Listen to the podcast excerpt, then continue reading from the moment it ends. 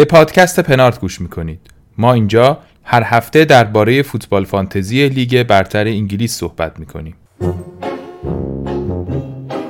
سلام، من علی ام. این قسمت 120 پنارت و امروز قراره با معین و بهنام و اشکان دهقانی که مهمونمونه 4 روز مونده به شروع لیگ برتر انگلیس از گلر تا مهاجم بازیکن به بازیکن بررسی کنیم. چه بازی بود دیشب دوستان؟ خوش گذشت به شما؟ به واقعی خیلی خوش گذشت. آقای فرخی به شما خیلی خوش گذشت، به من نه. می‌خواستم امشب بازی چیزو ببینم، بازی زنان انگلیس رو ببینم جلوی آلمان که گفتید بیا زد. آره وقت زیاده، حالا می‌بینی. به نظر مهمترین حرف خود گواردیولا زد در مورد هالند، گفتش که خوبه بیاد یه خود سطح فوتبالو در کشورهای دیگه هم ببینه. خیلی زیبا گفتش واقعا. خوشا گفت نگران نیستم درست. خیلی قشنگه. منم منتظر بودم یه پنالتی چیزی برای سیتی بگیرم، متاسفانه نشد. ببین بالاخره پنالتی نزدیک بود بگیره ولی نشد. خب برنامه ویژمونه، مهم تقریبا فکر کنم مهمترین برنامه سال دیگه، آخرین برنامه پیش فصله و می‌خوایم تیممون رو بچینیم و بریم داخل مسابقات. امروز اشکان دهقانی با ماست. اشکان 2 دوره اول ایران شده توی خیلی از رنکینگ‌ها و اینا، هال آف فیم ایران رنک 1 دیگه، خفن‌تر از این نداشتیم بیاریم دیگه. خلاصه اشکان آوردین. آره اشکان می‌خوای سلام علیک باشه اندا داشته باش. منم سلام میکنم خدمت شما و همه شنوندگانتون. خیلی خوشحالم که منو دعوت کردین تو برنامه.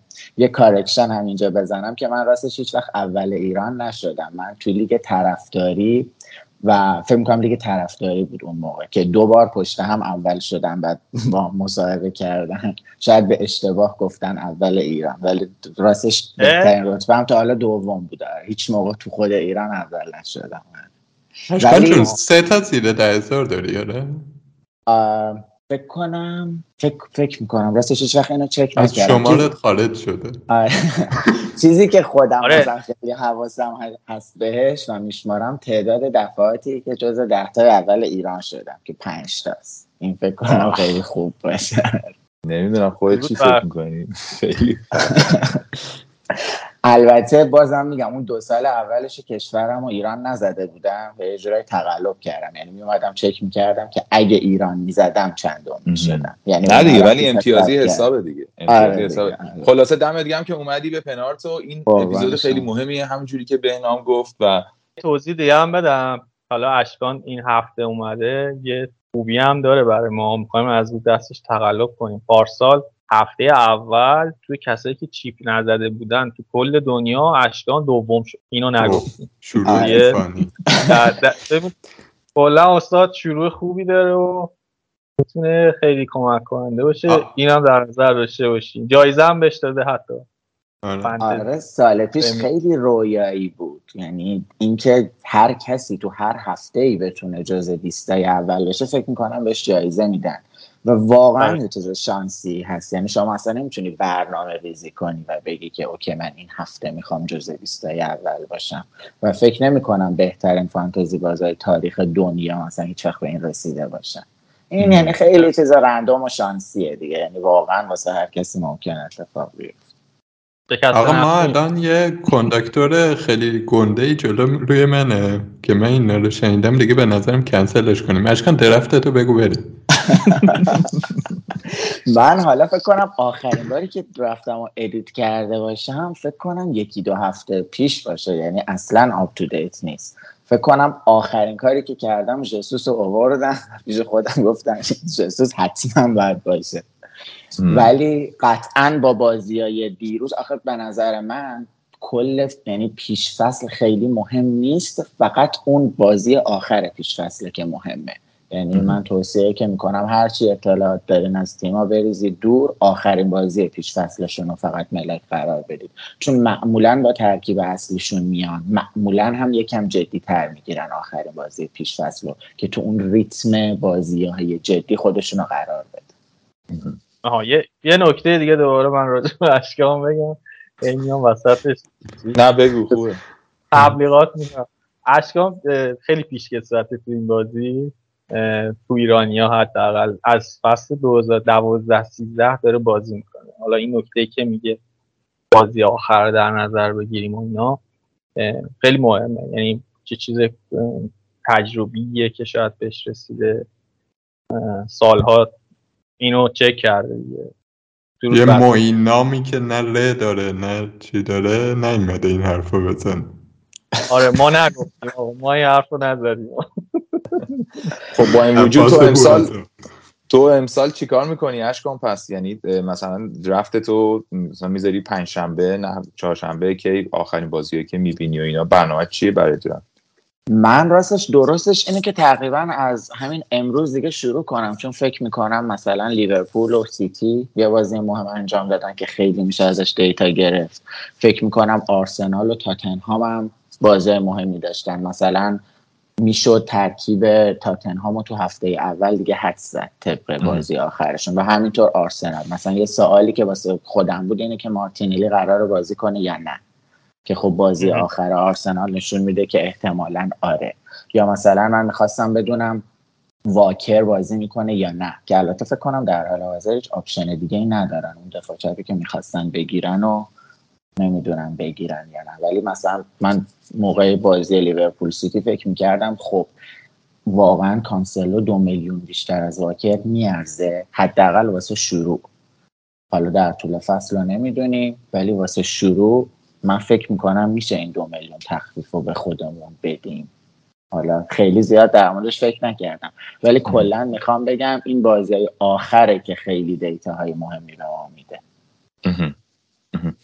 آره خیلی خوبه این کاری که این چیزی که گفتی، به خاطر اینکه اون اولین بحثی که ما میخوایم که در موردش حرف بزنیم در مورد همین بحث تیماست. یعنی همونجوری که تو هم حالا اشاره کردی به روز آخر، یک ما قراره چیکار کنیم؟ من سریع بگم، ما قراره یه بحث اولیه بکنیم درباره تیمایی که باید بهشون تو مثلا 7 هفته اول توجه کنیم و استراکچر تیم‌ها، یعنی ترکیب تیم، چند تا دفاع، چند تا حمله، چند تا مثلا هافبک و اینا. این یه قسمت اولشه. بعد بریم سراغ بازیکن‌ها پست به پست، از دروازه‌بان، دفاع، هافبک و مهاجم. بهترین گزینه‌ای که به ذهنمون میرسه هر کدوم رو بررسی کنیم که کسی که میخواد یه تیمی شروع بکنه یه ایده‌ای داشته باشه که بدون اسمای اصلی که به نظر میاد کدوماست و چرا ما هر کدوم میگیم. طبیعتا نمیخوایم بگیم اینجوری بازی کنید، ولی میخوایم یه سری دیتا. پس این اتفاقی قراره تو این اپیزود بیفته.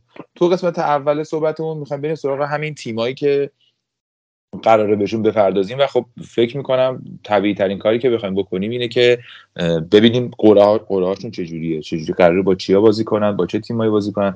ما اینطوری خورده یه توضیح اولیه در مورد این وضعیت بده، اینکه چرا انقدر همه دوست دارن لیورپول و سیتی و تاتنهام و چلسی بذارن، فقط به خاطر اینکه اینا مثلا تیمای خیلی مثلا خوبی ان یا نه، دلیل فیکسچر هم داره. خود فیکسچراشونو بگو که این بحث رو با اشکان شروع کنیم. به نظر چلسی هنوز تو گزینه ها مونده؟ بله درود به شما. فکرم کردم دیگه کنسلش کردی. نه ابعاد جدید پیدا کرد. عرضم خدمتتون که خب آره یه بخش زیادیش که کیفیته. یعنی من تو این مدت هم اون فایلی که وحید سهرابی خیلی زحمت زیادی کشید ترجمه کرد، هم یه سری مقاله هایی که این برانور می اومد و نمیدونم پادکست های مختلف که قوانین کلی فانتزی رو داشتن توضیح میدادن، به نظرم یه چیزی که روش خیلی تاکید دارن و دیگه بعد این همه سال هم لااقل من روش تاکید دارم اینه که تیم با کیفیت، بازیکن با کیفیت و هسته اصلی رو باید روش چید. حالا امسال از قضا همه این تیمای با کیفیت، یعنی تقریبا همه تاپ 6 برنامه خیلی خوبی هم داره. یعنی نگاه که میکنی آرسنال برنامه فوق‌العاده، کریستال پالاس، لستر، بورنموث، فولام، ویلا، یونایتد، اورتون تا هفته 7.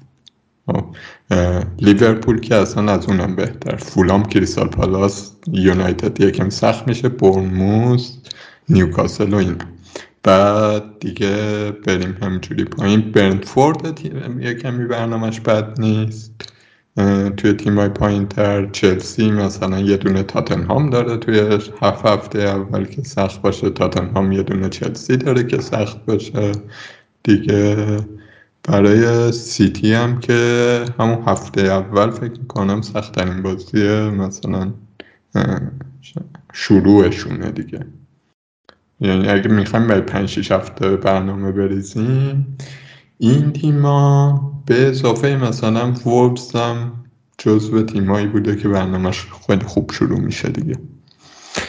اینا کلیت قضیه تهاجمی. ولی آره من خواستم اینطور بگم که توی این مسئله آره دو تا چیز وجود داره برای تارگت کردن تیم، هدف قرار دادن تیم.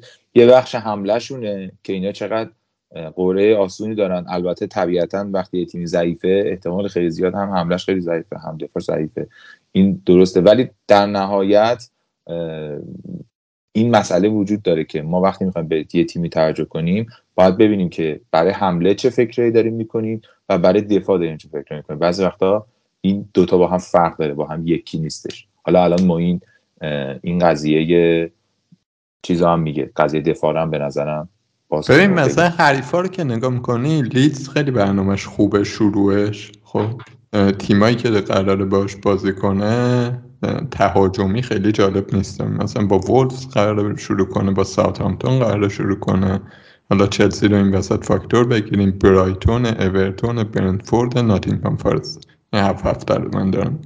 خب ولی لیدز مثلا اینقدر دفاعش الان مصدوم داره، خیلی جدی‌تر نیستش به نسبت و مثلا با قیمت گذاری که شده 4.5 یک کمی مثلا به نسبت اینکه بری 1 میلیون بیشتر بیازاری از سیتی بتونی بیاری، مثلا با 0.5 میلیون برسی به واکر و نمیدونم با 0.5 میلیون برسی به آرسنال و تاتنهام و اینا، احتمالاً بهتره دیگه. لیورپول و سیتی هم به خاطر قدرت دفاعیشون همیشه گزینه‌های جالب دفاعی هم دیگه. من خیلی با این حرف آخرت موافقم. ما اونم این بود که گفتی که با 0.5 میلیون یا 1 میلیون بیشتر ما میتونیم اون بازیکن، همون بازیکن تو همون پست رو از یه تیم تاپ 6 داشته باشیم و این به نظر من امسال نکته‌ایه که با سالهای پیش فرق میکنه. امسال راحت میشه 11 نفر رو از تاپ 6 چید به نظر من. مثلا شما وقتی که نتو رو دارید با 5.5 و میگید خب نتو بهترین گزینه 5.5، من ازتون سوال میپرسم خب اصلا چرا گزینه 5.5 تو تیممون داشته باشیم؟ به نظرت نمیارزه که 0.5 میلیون بیشتر بدی مارتینلی رو از آرسنال بیاری، یا مثلا 1 میلیون بیشتر بدی رشفورد رو از منچستر بیاری؟ حالا حداقل واسه شروع که مثلا آنونا زیادن و دقیقا نمیدونیم ترکیبا چیه. من خیلی موافقم که امسال با تاپ 6 شروع کنیم و دلیل اصلیش هم اینه که بازی داره به ما این اجازه رو میده، چون قبلا امکان نداشت که شما بتونی یه ترکیب 11 نفره از تاپ 6 بچینی که به احتمال خیلی خوبی بگی اینا همشون قراره فیکس باشن. امسال ما واقعا داریم رو دروازه‌بان تخفیف میگیریم که خب پخش یعنی باعث میشه بیشتر بتونیم پول سیف کنیم، رو دفاع‌ها ما داریم تخفیف میگیریم، اصلا همه جا رو هافبک و مهاجم به نظر من حراس میگیره. آره و یه بحثی فکر کنم تو پادکست 118 ما اینو بهنام با هم می‌کردن، بهنام گفتش که آره بازی داره یه کاری داره میکنه که بشه راحت‌تر تیم چید از تیمای مطرح و بازیکنایی که میشناسیم و فکر میکنم هدفشون اینه که حالا هدف مارکتینگ دیگه، یعنی میخوان اجازه بدن که آدمای بیشتری بیان بازی کنن. یا کسایی که کژوال بازی میکنن شاید حوصله نداشته باشن برن ببینن از لیدز یا برنتفورد مثلا چه بازیکنی خوبه، همون بازیکنایی که میشناسن دوست دارن بیارن. خب حالا وقتی که بازی داره به ما این اجازه رو میده، حالا میتونیم بگیم داره این تخفیف رو به ما میده یا داره بهمون ارفاق میکنه، خب چرا استفاده نکنیم؟ من واسه شروع به هیچ بازیکنی جز بازیکنای تفسیت نگاه هم نمیکنم راستش. اشکان چه استراکچری داری برای کلیت شروع؟ من فکر میکنم با توجه به تغییراتی که این فصل کرده خیلی سخته که شما 5 تا دفاع نذاری. یعنی دقیقاً برعکس اون 7-8 سال پیشه که من فانتزی رو شروع کردم. اون موقع ترکیب پاپیولار و پرطرفدار 3-4-3 بود، چون دفاعی هیچ امتیازی نمیگرفتن و همه میخواستن اون مهاجما و هافبکاشون رو زیاد کنن. ولی الان یه جورایی برعکس شده، یعنی شما با حضور آرنولد و کانسلو و رابرتسون و نمیدونم فندایک و این مدل بازیکن‌ها که داریم میبینیم شونه به شونه هافبک‌ها و حتی بیشتر از مهاجما دارن امتیاز میگیرن و این تغییر باعث شده بود که من پیش بینی کنم قیمت آرنولد قرار 8 باشه، نمیدونم قیمت جیمز قرار 6.5 باشه، رابرتسون قرار 7.5 باشه، ولی خیلی زیاد ما داریم تخفیف میگیریم رو بازیکن‌های دفاع به نظرم و واقعا اینا هیچی کمتر از هافبک ها و مهاجما ندارن. حالا هافبک ها به پریمیوم ها نمیرسن مطمئنن، ولی تو اون بازیکنای رنج قیمتی خودشون دفاع ها خیلی بهترن. یه نکته دیگه هم که هست اینه که امسال ما 5 تعویض داریم و معمولا بازیکنای دفاع توی وقتی که 3 تعویض دارید معمولا تعویض نمیشن، ولی حالا که 5 تعویض داریم ممکنه که اون دقایق آخر بازی مثلا دقیقه 80 به بعد تعویض بشن و این خیلی چیز خوبیه، چون چند بار شده شما یه بازیکن یه دفاعی دارید که تا دقیقه 85 کلین شیت کرده و بعدش گل میخوره. من فکر میکنم مثلا اینکه دفاعها مثلا دفاع پریمیوم، حالا جنرالی واسه همه دفاع درسته، این که احتمال اینکه تو 5 دقیقه آخر گل بخورن بیشتر از اینه که یه گل کانتریبیوشن داشته باشن. پس من خیلی خوشحال میشم اگه دفاعم همیشه دقیقه 85 یا 80 تعویض بشه و این 5 تعویض بودن و این تخفیفی که داریم رو دفاع میگیریم واسه من خیلی سخته که مثلا بخوام یکی از دفاعامو یه دفاع 4 بگیرم که حالا میدونی من بازی میکنه ولی خب بازیش ندم. به نظر من، حالا نظر شخصیمه فعلا، که 5 دفاع رو با قدرت بریم، به قول معروف بیگ ات د بک دیگه امسال فکر کنم. ببین آخه یه خطری که بیگ ات د بک داره اینه که مثلا به ولیو که نگاه کنی، آره ولیو خیلی بالاست توی بیگ ات د بک، خب ولی لزوما ولیوی بالا خوب نیست دیگه، به خاطر اینکه انعطاف تیمو کم میکنه. الان چند ساله ولیو تو دفاعه؟ من فکر نمی کنم چند سال باشه ولیو تو دفاع باشه، 2-3 ساله مثلا میگم 1.5 دفاع گرونتر از 1 هافبک 7.5. دلیلش چیه؟ دلیلش اینه که شما با 4.5 یا 5 میتونی یه دفاع خیلی خیلی خیلی خوب داشته باشی، ولی نمیتونی با 4.5 یا 5 یه هافبک خیلی خوب داشته باشی. پس مثلا میگم سال پیش از نظر من آرنولد 7.5 خیلی گرونتر از جوتا 7.5 بود، ولی امسال دلیلی که میگم امسال فرق داره اینه که ما واقعا داریم تخفیف میگیریم. شما نگاه کنید که آرنولد سال پیش آخر هفته 38 فکر میکنم قیمتش به 8.5 رسیده بود و اگه یکی مثلا هفته 35 به من میگفت اشکان به نظر تو من چه تغییری میتونم تو تیمم اینجا بدم، اگه آرنولدو نداشت میگفتم با 8.5 برو آرنولدو بخر. خب و ما الان دوباره همون بازیکن رو با 7.5 داریم و واقعا من فکر میکنم تخفیف دادن یه کاری که من همیشه قبل از ریلیز شدن قیمت ها دوست دارم بکنم اینه که برم تو این چنل های معروف یوتیوب یا اون فانتزی بازایی که قبولشون دارم، تو توییتر، اینا برنامه مختلفی دارن مثل پرایس پردیکشن، قیمت بازیکن ها رو پردیکت میکنن.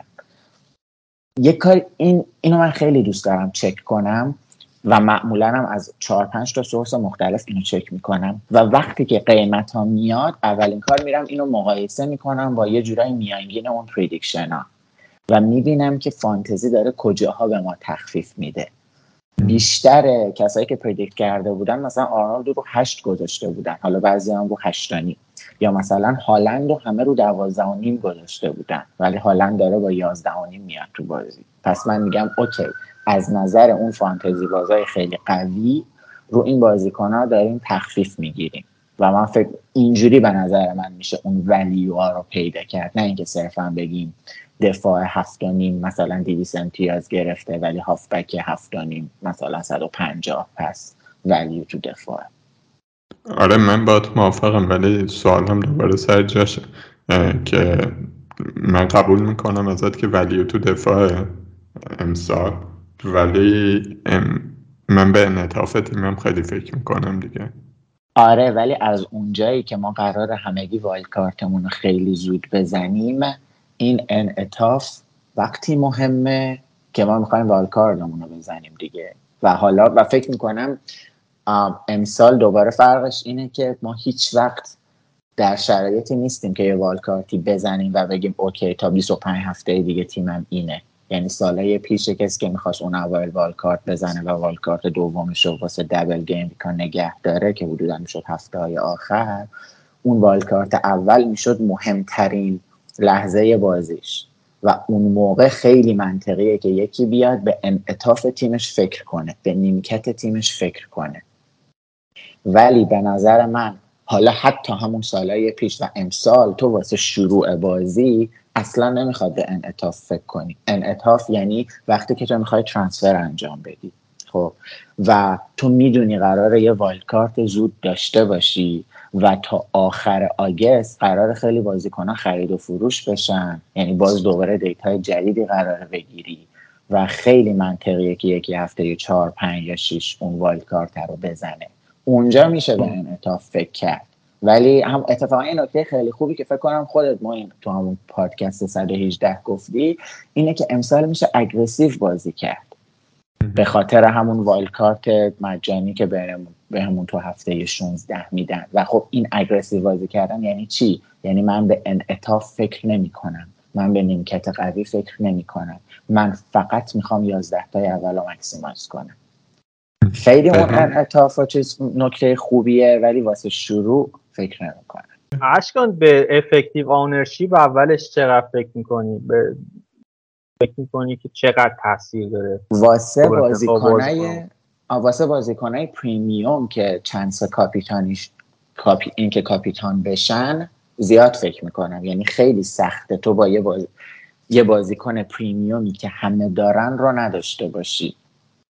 چون همین که کاپیتان میشه و امتیازش دابل حساب میشه و هم این که تو وقتی مثلا صلاح نداری و مثلا سان داری، یعنی وقتی صلاح نداری دو تا سوال پیش میاد که حالا پس سانو داشته باشم یا مثلا کوین دی بروینه. حالا تو هافبک فقط دارم میگم.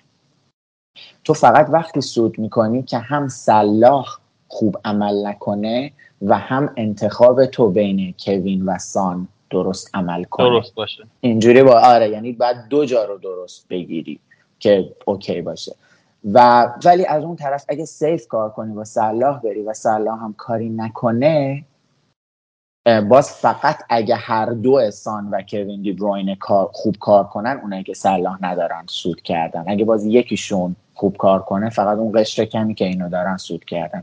و به نظر من اولش این که واقعا سیف کار کنیم خیلی مهمه. آخه یه نکته‌ای داره اشکان. ببین امسال حالا با توجه به همین تخفیفایی که میگی دادن و اینا، به هر حال نمیشه همه اینایی که مثلا 25% آنرشیپ دارن و بیاریم تو تیممون. خب یعنی این ایو پخش شده، مثل سال قبل نیست مثلا 2 نفر باشن که ایو بالا داشته باشن. الان سون و کین ایو بالا دارن احتمالاً، چون کاپیتان هم زیاد میشن، صلاح هست، هالند هم هست. حالا ممکنه بازیکن دیگه هم اضافه بشن، مثلا ممکنه یه واردی بیاد بالا، ایوش بیاد بالا، یا اتفاقای دیگه بیفته. این یه ذره من فکر کنم به خاطر جذاب شدن بازی هم هست که اینا بچرخه. این فکر نمی‌کنی نسبت به سال قبل یه ذره تغییر بده؟ خب این نکته که من رو افکتیو اونرشیپ گفتم، فقط منظور من اون پریمیوما بود. یعنی یکی مثل صلاح و مثلا کین یا هالند، کسایی که میدونید خیلی اینا قراره کاپیتان بشن. اتفاقا واسه کسایی که فکر میکنیم خیلی کاپیتان نمیشن، مثلا مثل واردی یا نمیدونم ژسوس یا حالا بازیکنای دیگه تو این رنج قیمت، واسه اینا اتفاقا خیلی اوکیه که شما اصلا به افکتیو اونرشیپ نگاه نکنید. و اتفاقا واسه بازیکنای خیلی ارزون، کسایی که مثلا 4.5 یا اون کسایی که میذاریم رو نیمکت، اتفاقا واسه اونا برعکسش درسته که شما برید کسایی رو پیدا کنید که خیلی افراد کمی اونا رو دارن. و البته دلیلش فقط واسه اینه که موقع فروش و وقتی که میخوان فرمیشن تیمشون رو تغییر بدن، مثلا دفاع، مثلا مهاجم 4.5شون رو میفروشن، هافبک 4.5 میخرن و اون فروشه وقتی که افکتیو اونرشیپ، حالا افکتیو اونرشیپ نه، خود تیم سلکتد بای، درصد حضورشون تو تیم‌های مختلف بالا باشه، باعث میشه که اون بازیکن شانس اینکه قیمتش یهو بشه 4 بیشتر بشه. پس یه جنبندی بخوام بکنم واسه اون پریمیوما مثلا صلاح یا فرناندز فصل گذشته یا رحیم استرلینگ فصل گذشته، خیلی اونایی که میدونیم کاپیتانن، خیلی خوبه به این نگاه کنیم، یه جورایی داریم واسه خودمون بیمه میخریم. واسه اون بازیکنای وسط به نظر من اصلا نباید به افکتیو اونرشیپ دقت کنیم، حالا همه اینا نظر منه، و واسه اون کسایی که قیمتشون کمه اتفاقا برعکس باید بریم دنبال اونایی که افکتیو اونرشیپشون پایینه. درود بر تو. اتفاقا من خواستم به همین نکته هم اشاره کنم که توی پریمیوما خیلی به نظر میرسه میتونیم دستکاری نکنیم، بریم بیشتر سمت اینکه مثلا دیفرنشیالامون رو بریم از بازیکن‌های مید پرایس انتخاب کنیم، تعویضامون رو بیشتر اونجاها انجام بدیم. این استراتژیه که خیلی از این بزرگان فانتزی و اینا از این سیستم استفاده میکنن.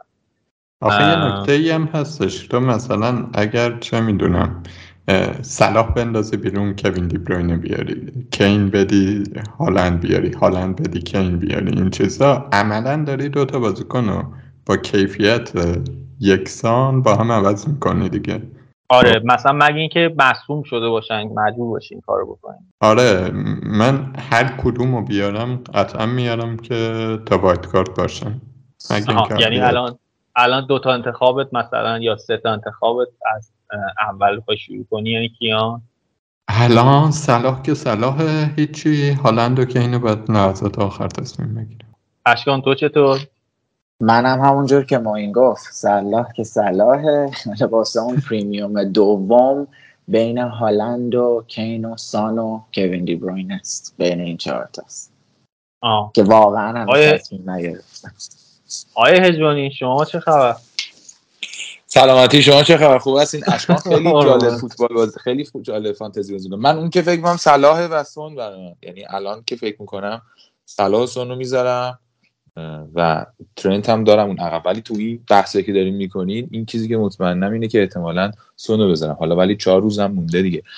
اشکان تو نکته جالبی رو گفتی، یعنی دو تا چیز مهم رو گفتی که در مورد استراکچر که اشاره کردی به دفاع 5 و فکر میکنی که احتمال داره در نهایت یه چیزی هم که ما اول بگیم اینه که ما اینجوری سری حرفایی داریم میزنیم و ممکنه هر کدوم یه تصمیمی بگیریم که ممکنه بخش از اینا رو نقض بکنی یا نکنی. این در همه پادکست ها، در همه ویدیوهای فانتزی وجود داره، یعنی ما داریم فکرامون رو میگیم، بعضی وقتا بلند فکر می‌کنیم، بعضی وقتا تصمیم می‌گیریم که ممکنه این تصمیم تغییر کنه. اینو بدونید پارسال هم یه ذره دنگ و فنگ شده بود و بعضیا تعجب می‌کردن، فکر می‌کردن که ما چیزی که اینجوری میگیم دیگه تو رو دروازه‌ش میمونیم. نه، واقعیتش اینجوری نیست. فانتزی واقعیتش اینه که فکر می‌کنیم که کجا بریم جلو و یه جایی ممکنه تصمیم عوض شه. اشکان به دو تا نکته اشاره کرد، یکی تو استراکچر به اهمیت دفاع‌ها و یکی هم توی افکتیو اونرشیپ، توی در واقع بازیکنایی که فقط می‌خوایم کاپیتان بکنیم و اتفاقا برعکس توی بازیکنای پایین‌تر.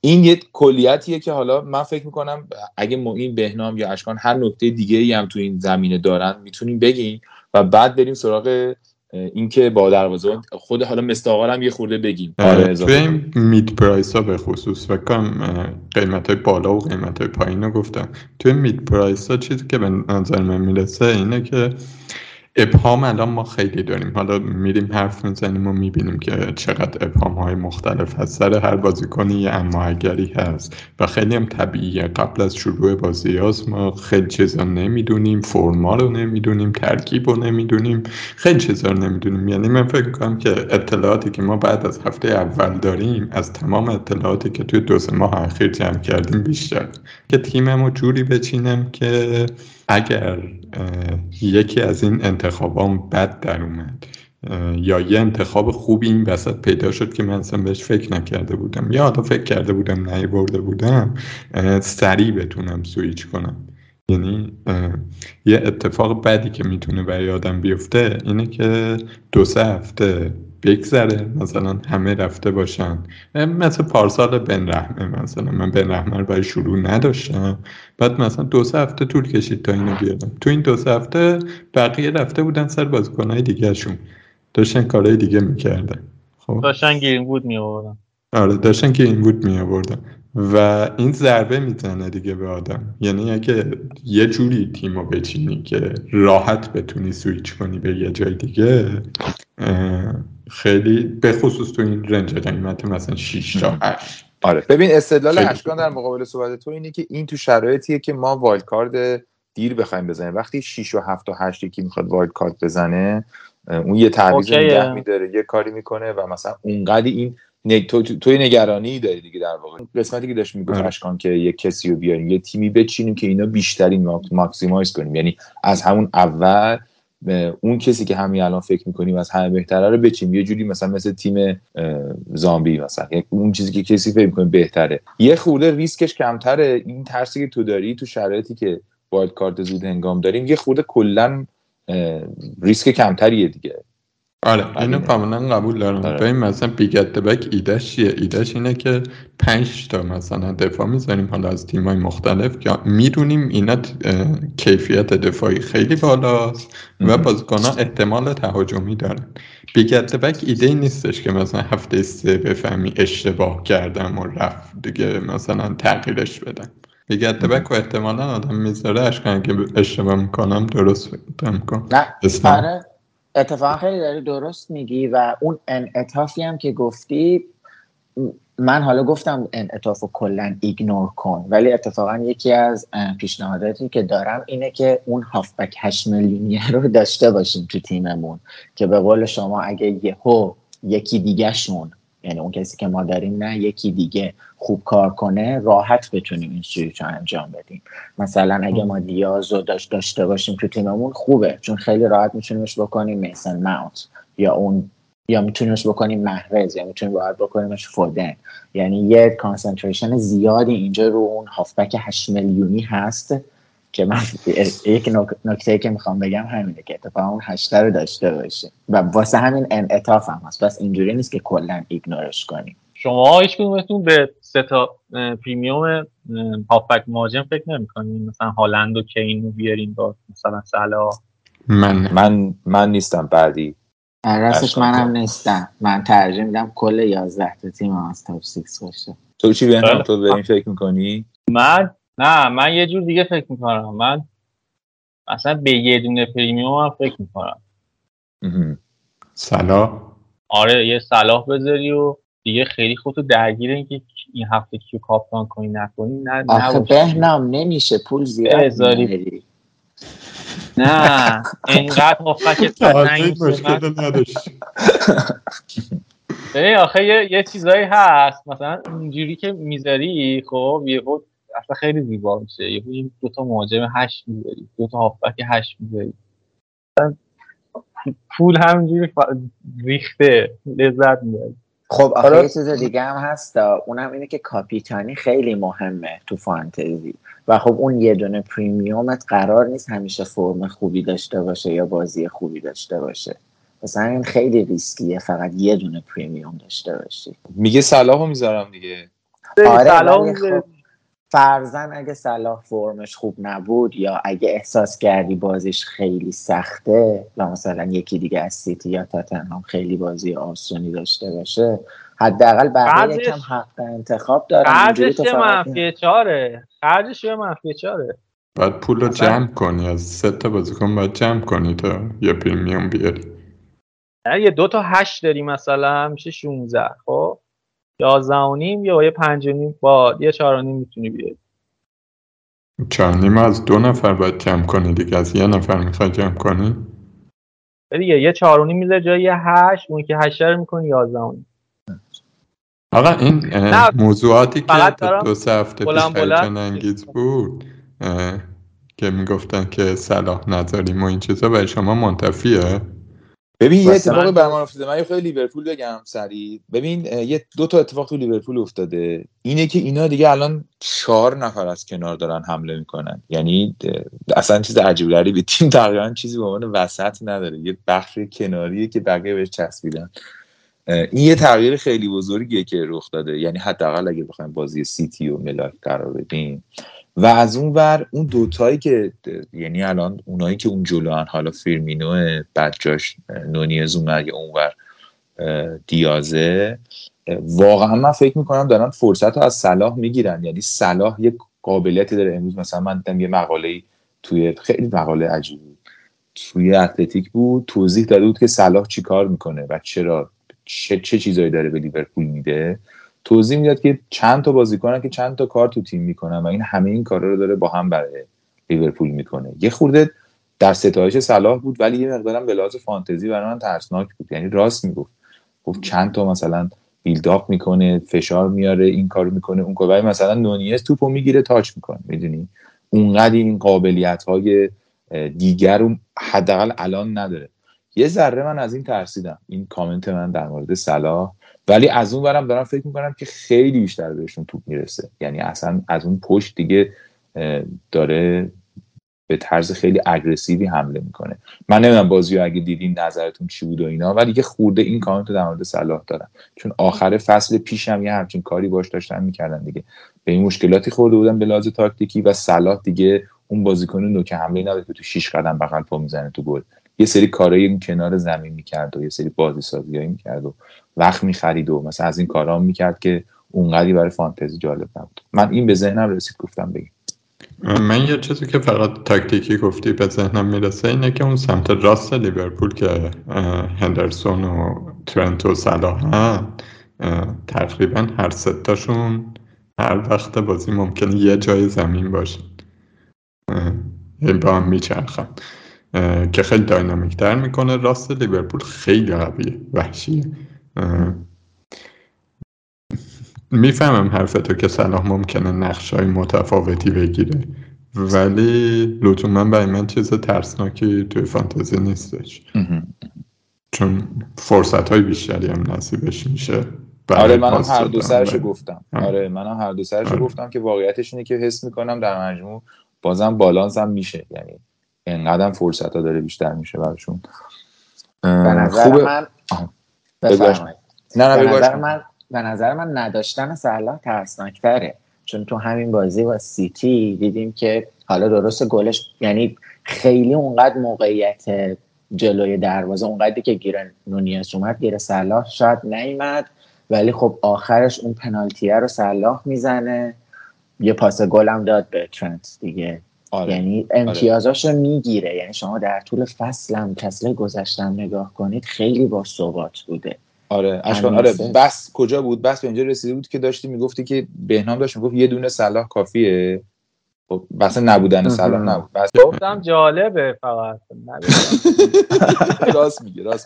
گفت اونم جالبه میتونی پخش کنی. منم یه ترسی که داشتم این بود که اینا هم داره، یعنی مثلا هفته دو ممکنه هالند هتریک کنه، اصلا چیز عجیب غریبی نیستش کاملا.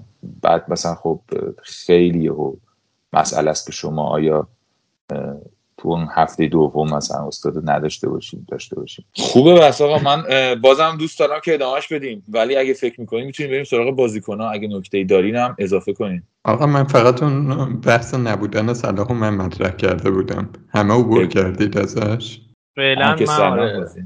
من یه ایده‌ای حالا هستش که مثلا میشه صلاحو با دیاز کاور کرد، بعد نونیز هم مثلا خط حمله داشت که یعنی مثلا به جای صلاح شما دو تا مهره هجومی داشته باشی از لیورپول. فقط در حد تئوری من بگم که داستانش اینه، چیزی که ببین در راجبش صحبت کنه.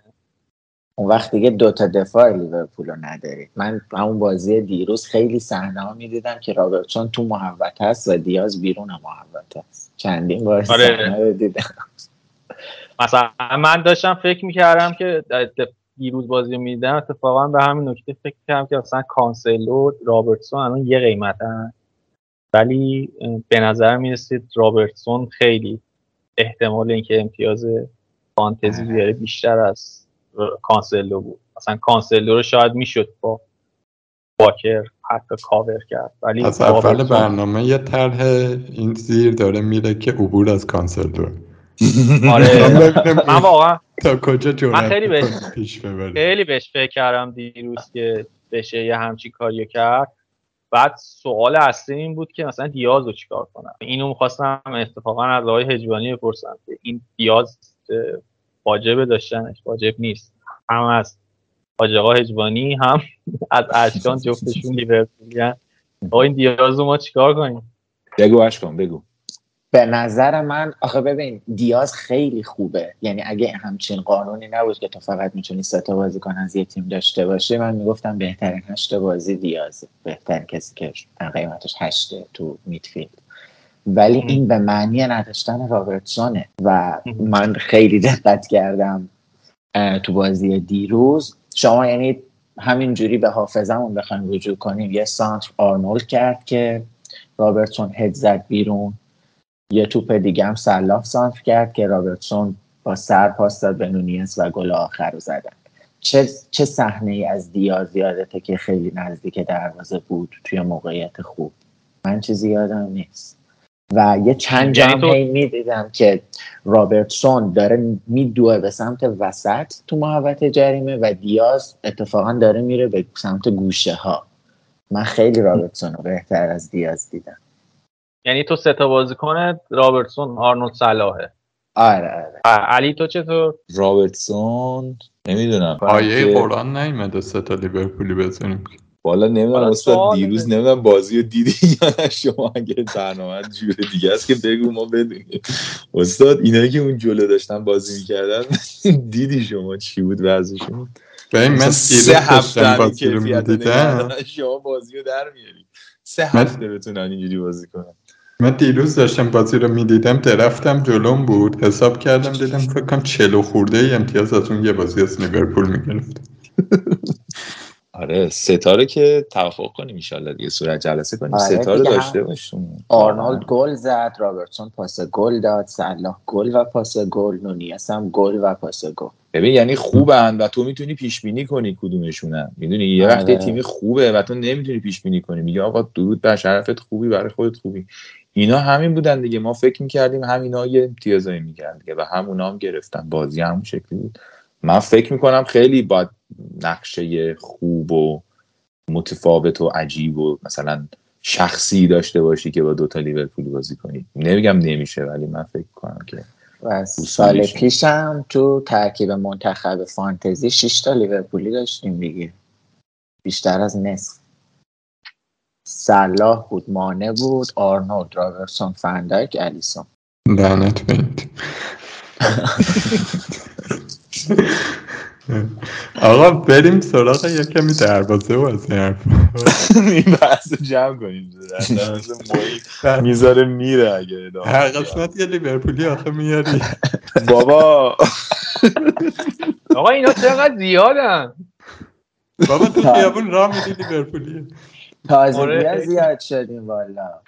من لیورپول می‌دیدم ذوق می‌کردم. من خداشکر یه سری دوستای راهنمایی دبیرستان تو توییتر هستن، اونا به منشن میدن اه پسر تو بالاخره سعادتمند شدیم، ما یادمونه تو اول راهنمایی طرفدار لیورپول بودیم، ما مسخرهت می‌کردیم، ما بایرنی و اینا بودن. من چند هفته پیش بود، چیز آخرای فصل پیش بود دیگه، لیورپول رفته بود همه فینال‌ها، همه داشت بازی می‌کرد، اعصابم خورد بود، گفتم من فوتبال نمی‌بینم برم تو خیابون بچرخ.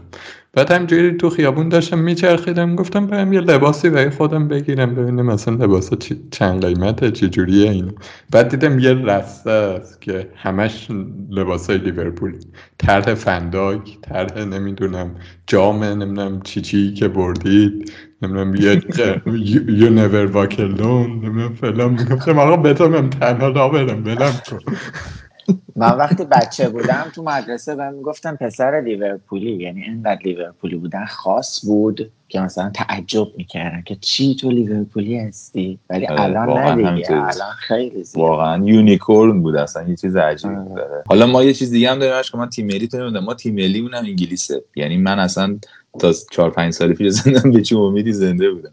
قشنگ تیمم تیم ملی هم چیزه، یکی هم که میتونه یه چکی بکنه فوتبال اونورا ببینیم چیه فینال به کجا رسید.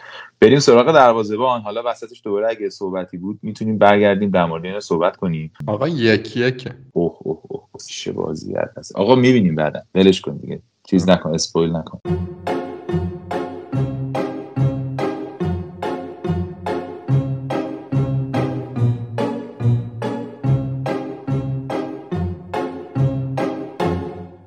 بریم دروازه‌بان‌ها. خب رنج قیمتشون مثل بقیه پست‌ها نیستش، خود رنج قیمت کمتری دارن، ولی خیلی استراتژیک مهمه. سوال برای ما این که چجوری باید بریم سراغشون. مثلا اشکان سوال اینه که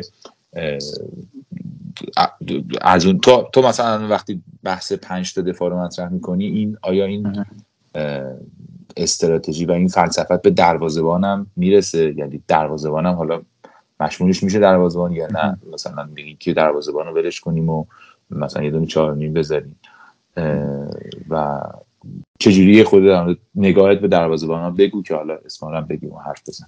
یه فرقی که امسال به نسبت پارسال کرده اون تخفیفیه که داریم رو دروازه‌بان‌های پریمیوم میگیریم. یعنی سال پیش فکر میکنم الیسون، ادرسون و مندی قیمتشون 6 بود و حالا الیسون و ادرسون 5.5 و مندی 5. این تخفیف رو دروازه‌بان 4.5 نگرفتیم دیگه. یعنی سال پیش سانچز و رایا و دروازه‌بانای این مدل تیم‌ها 4.5 بودن و امسال هم 4.5 هستن.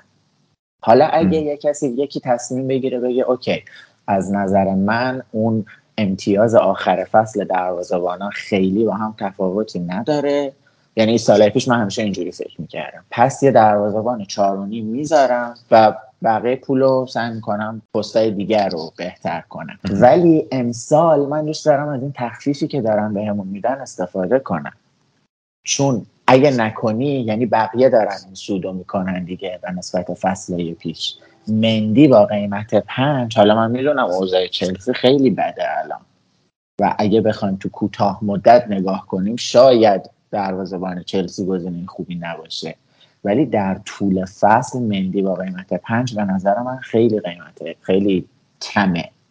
یا حالا اگه یکی به دفاع چلسی اعتقاد نداره میتونه ادرسون رو بیاره با قیمت 5.5.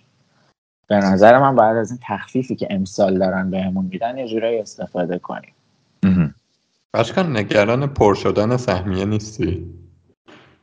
سهمیه سیتی؟ من فکر نمی‌کنم سیتی اونقدر گزینه‌های جذابی داشته باشه که توی مقطع بخوام 4 تا بازیکن ازش داشته باشم. مثلا من میگم الیسون خیلی خوبه، ولی خب چون 3 تا لیورپول بیشتر ندارید راحت میره کنار از گزینه ها، ولی فکر نمی کنم ادرسون به این راحتی بره کنار. پس تو نگاهت توی دروازه‌بانم شبیه همون فلسفه دفاعی، یعنی نمیگی که ارزونش کنیم و خوشحال باشیم، فکر میکنی که اونجا هم تخفیف وجود داره و از این باید استفاده کنیم. بهنام تو چی فکر میکنی؟ من حالا پولش رو لازم داشتم فعلا تو درختایی که چیده بودم یه دروازه‌بان 4.5 گذاشته بودم، ولی با این ایده‌ای که اشکان دارم خوشم میاد از این ایده تخفیفش و اینا. ولی نکته‌ای که هست اینه که مثلا اگه من بخوام یکی انتخاب کنم بین اینایی که قیمتشون بیشتره، میرم سمت مثلا تاتنهام، شاید لوریس رو بردارم چون سیو و اینا زیاد داره، یعنی تو 5.5 ادرسون رو برنمیدارم. تو 5 هم مندی خب خوبه که فعلا به نظرم گزینه خوبی نیست، یعنی اگه 4.5 برنمیداریم گزینه بعدی من لوریس. فقط تو چی مویی؟ من توی همه درفتایی که چیدم، همه ای که دارم میگم کلا 2 تاست، ولی پولشو میخواستم منم 4.5. یه چند تا نکته بود که منو سوق میده به سمت 4.5. یکی اینه که دلم نمیخواد، واقعا مثلا دلم میخواد باز باشم به اینکه تاپ 6 رو بتونم تغییر بدم بازیکناشونو، چون مثلا حالا بچه‌ها دارن از کانسلو عبور میکنن، من هنوز به اونجا نرسیدم، ولی مثلا من دارم به این فکر میکنم که سیتی من کانسلو رو که میخوام داشته باشم، بخوام هالندم داشته باشم، ادرسونم داشته باشم، دیگه عملا هافک نمیتونم اضافه کنم. ضمن اینکه در مورد ادرسون اگر وضع همینجور باشه من ترجیح میدم واکر بیارم که 5 دفاع، یعنی اون نیمه رو سیو کنم. ولی حالا به حرفای بهنام بخوام یه چیزی اضافه کنم اینه که توی 50 به نظر من مثلا رمزل از مندی بهتره، به خاطر همین سیو، به خاطر همین سیو باش. منم رمزل گذاشتم توی پادکست خود FBL هم خیلی پرپکانیشو میکردن و بچه‌ها ارادت داشتن بهش توضیح میدادن که چرا خوبه. من فکر میکنم که آره اون گزینه جذابه. من فقط یه چیزم توی 4.5 بگم چون خودم 4.5 درگیرم. ما رفتیم بالا پایین کردیم و از این چیزا. در نهایت چیزی که من بهش رسیدم اینه که لیدز میتونیم بیاریم، برایتون میتونیم بیاریم، برنتفورد میتونیم بیاریم، تیمایی که برنامه دفاعی شروعشون خوبه، و کریستال پالاس. کریستال پالاس یه کمی خطریه چون گوایتا نیمکتش سم جانسونه، الان فکر کنم مصدومه، ولی به هر حال به عنوان دروازه‌بان استنفورد نمیشه بهش فکر کرد. لیدز هم دفاعش خودش خیلی داغونه، میمونه سانچز و رایا. در بلند مدت واقعیتش اینه که من فکر نمی کنم خیلی فرق خاصی بکنن. فرقشون شاید مثلا بخوای یک کمی چیز بگه اینه که برایتون احتمال کلینشیتش بیشتره، برنتفورد احتمال سیو دروازه‌بان و بونسش بیشتره چون برایتون بالاتر بازی میکنه و یک کمی کامپکت تر بازی میکنه، کمتر موقعیت. اشکان تو گزینت پس الان کیه در نهایت الان تو این لحظه؟ من به مندی و رمزدل فکر میکنم چون من گفتم که حتما میخوام از تاپ 6 داشته باشم. و منظورت اینه که یکیشون دیگه؟ آره دیگه یکیشون قطعا نیمکت هم دروازه‌بان 4. این قضیه دروازه‌بان چرخشی کی مطرح بوده؟ چون من هر سال مطرح میشه، نمیدونم کلی مقاله در موردش نوشته میشه، من حتی ایده‌ش هم نمیفهمم. کاملا غلطه به نظر من، به خاطر اینکه دقیقاً تو آخه این ایده چرخشی رو با 2 تا دروازه‌بان 4.5 همیشه انجام میدن دیگه، یعنی همیشه اون کلینشیته و اون تعداد سیوه همدیگه رو آخرش خونسا میکنن و یه جورایی هیچ فرقی نمیکنه که تو کلا یه دروازه‌بان 4.5 بذاری یا اینکه 2 تا دروازه‌بان داشته باشی، انتخاب کنی کدوم بازی این یکی باشه کدوم بازی اون یکی. اگه بخوای طبق آسونی فیکسچرها این کارا انجام بدی آخرش همیشه مساویه، چون خیلی پیش اومده یه دروازه‌بان توی فیکسچر سخت مثلا یهو 9 تا سیو داشته باشه و خب در کل به نظر من این قضیه واسه هم یه جورایی دیگه استفاده نمیشه. من فقط یه نکته بگم، توی لستر اشمکل داره میره که یه دروازه‌بان 4 توشون آزاد میشه، احتمالاً این وارد باشه که اگر حالا کسی نخرن و از این حرفا دروازه‌بانیه که میشه پیش بینی کرد بازی کنه دیگه.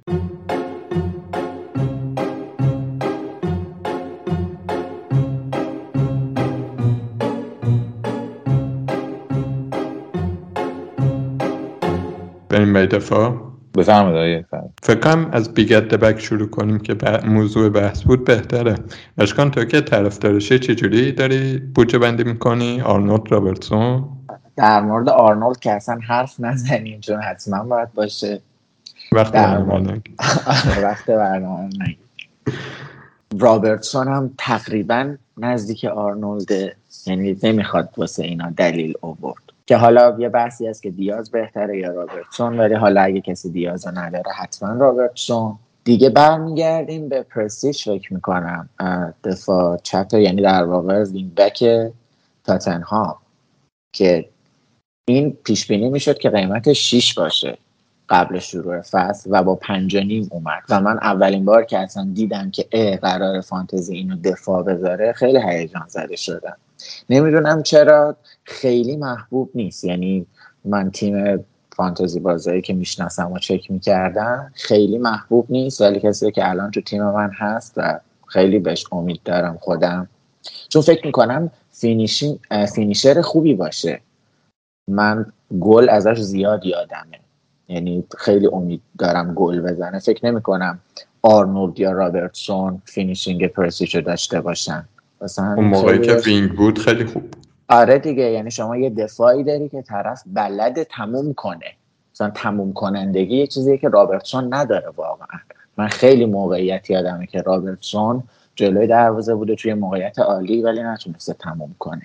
به نظر من پرسیشن توپا رو تموم میکنه، خیلی اون هیجان انگیزه. نکته بعدی هم که حالا اگه پیش فصل فاکتور بگیریم بهش توجه نکنیم، جیمز و چیلول دیگه، یعنی چیلول فصل پیش اگه درست یادم باشه میانگین امتیاز به ازای هر بازیش فکر میکنم 9 بود. حالا درسته خیلی کم بازی کرد، فکر کنم 6-7 تا بازی بیشتر نکرد، ولی هر بازی داشت یه کاری میکرد، بالاترین بود توی آره. حالا چون میگم تعداد بازیش کم بود خیلی نمیشه رو این مانور داد، ولی چیزی هم نیست که بشه ازش گذشت. و اینکه تو آخرین بازی پیش‌وصل چلسی هم نبود، واسه همین شاید واسه شروع یکم ریسکی باشه. ولی از اون طرف جیمز خیلی گزینه خوبیه، جیمز عالیه. و چیزی که میخوام در موردش حرف بزنم اینه که بیایم همه تفاوت‌های واکر و کانسلو رو بگیم و کسایی که کانسلو دارن منو قانع کنن چرا این تفاوت‌ها باعث میشه 2 میلیون بیشتر واسه کانسلو پول بدیم. من میگم باید. من فقط یه نکته این وسط بگم در مورد پریسیچ. این دیروز که تاتنهام بازی داشت فیکس بازی کرد، 70 دقیقه بازی کرد و خیلی هم خوب بود، ولی کنته مصاحبه آخر بازیش یه کمی نگران کننده بود در موردش، که گفته بود که هنوز مثلا به اون سطحی که انتظار داریم نرسیده. در مورد دوارتی هم اینو گفته بود. نمیدونیم الان واقعیتش که مثلا معنیش اینه که فیکس قرار نیست باشه یا معنیش اینه که احتمالا فیکسه.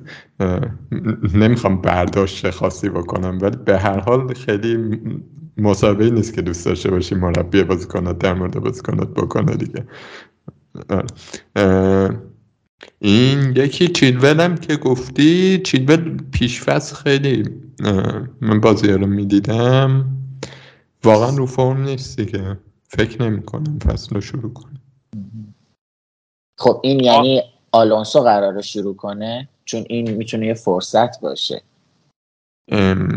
نمیدونم. ببین واقعیتش بهترین دفاع چپ پیش فصل چلسی کندی بود، ولی اینکه توخل دقیقاً چی کار میخواد بکنه نمیدونم. من حدسم اینه که چیلول حتی اگرم شروع کنه با دقایق کم شروع کنه، یعنی مثلا یا تعویضی بیاد تو یا مثلا دقیقه 60-70 بره بیرون تا مثلا به فرمش برسه. اینکه آلونسو قراره بازی کنه یا نه یک کمی بستگی داره به اینکه اون امرسون هم هستش، امرسون هم دارن قرضی مثل که میدن، اگه اون بره که رفتنیه. بعد آلونسو هم بهنام اینا خیلی دنبالش، هم بهنام خودش شخصا خیلی دوستش داره، بازیکنی که میخواد مثلا وسط فصل بره 2 هفته دیگه بره رو احتمالا خیلی روش حساب نمیکنه دیگه. یکی وضعیت دفاع چپ چلسی گنگن.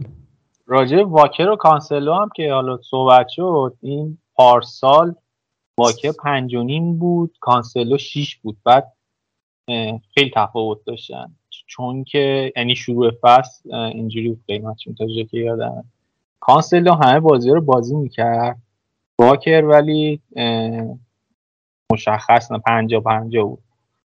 بنابراین خب میارزید اون نیم میلیونه.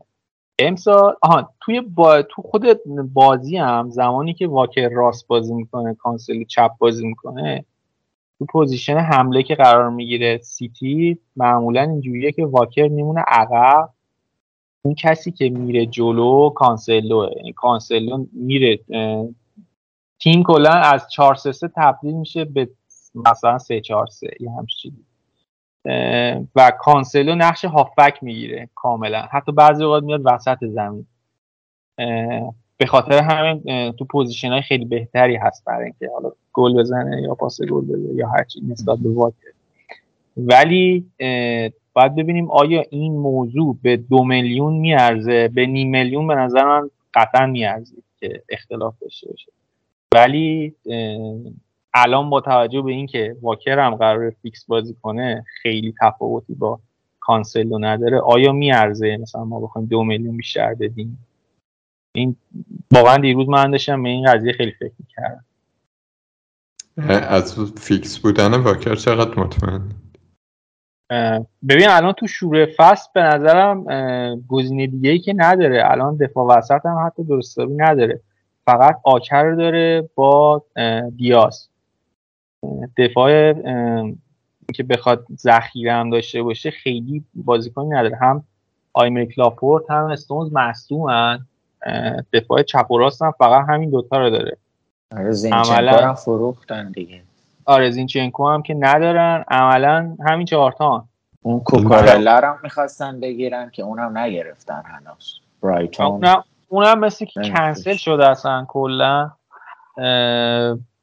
و با این شرایط فکر نمی کنم خیلی ممکنه دفاع چپ بگیرن. یه دونه اون داوید رامه چیه آلمانیه اونو دنبالشن، شاید یه بازیکنی بگیرن، ولی مثلا تو سمت چپ آکه میتونه بازی کنه جای کانسلو، ولی راست من فکر نمی‌کنم کسی رو داشته باشن. استونز مگه بازی کنه؟ استونز معصومه فعلا. آخه من فکر نمی‌کنم مثلا استونز رو بخواد به واکر ترجیح بده، فکر کنم واکر باشه اگه معصوم نشه. به هر حال من الان کانسلو و واکر رو جفتشون تو تیمم دارم. آره این منطقیه به نظر من که جفتشو داشته باشی، ولی این که کانسلو رو به واکر ترجیح بدی با اینکه 2 میلیون بیشتره من هنوز قانع نیستم. یعنی فکر میکنی در مجموع که ارزشش تفاوتش رو کمتر از 2 میلیون؟ آره به نظرم اون 2 میلیون رو میشه خیلی جای بهتری خرج کرد. کجا خرج؟ من یه توضیح بدم. این تئوری که اشکان داره، تئوریه اینجوری میگه که آقا کانسلو روش تخفیف ما نگرفتیم ولی رو واکر گرفتیم، بنابراین واکر گزینه بهتریه. من اینو میفهمم، من نکتم فقط اینه که چطه 2 میلیون هم جایی نداریم خرش. این پوله برای من مثلا الان دارم تیمم رو نگاه میکنم میگم اوکی این کارو میکنم، بعدش آیا تیمم خیلی بهتر میشه؟ نه. یه چیز دیگه واکر الان ارزون ترین گزینه یه دفاعی سیتیه، اصلا خیلی سخته ازش بگذری. رو واکر حرف ندم، روی عبور از کانسلو. آره. عبور از کانسلو آخه بابا ما پارسال بود کی بود عبور از ترنتو مطرح کردیم، پارسال مطرح کردیم با پیارسال شما مطرح کردی که ما هم همش میگفتیم نه دیگه. یه مناظرم منو همکی داشتیم، من هم گفتم آقا عبور نکنیم، گفت عبور کنیم. اون 2 سال پیش بود. بعد حالا من یه سوال دارم، ما این تو کانسلو رو بهتر میدونی یا رابرتسون؟ واسه شروع اینم سوال خوبیه. ببین من رابرتسون رو میارم احتمالا به خاطر اینکه فکر میکنم ترنتو همه دارن و من اگر بخوام بوستی از دفاع لیورپول بگیرم از رابرتسون میگیرم. خب یعنی برای من این دوگانه وجود نداره که رابرتسون یا کانسلو. دوگانه کانسلو و واکر تا یه حدی وجود داره به خاطر اینکه میخوام 3 تای سیتیمو مثلا 2 تاشو چیز کنم دفاع بذارم و هافک سیتی نیارم یا نه، اینجاست یه کمی برام سخت میشه. رو اینکه واکر قیمتش خوبه حرفی ندارم، یه چیزی فقط منو چیز میکنه، مایوس میکنه، منو دور میکنه از این کار، اونم اینه که پتانسیل امتیاز تهاجمی کانسلو خیلی بالاست.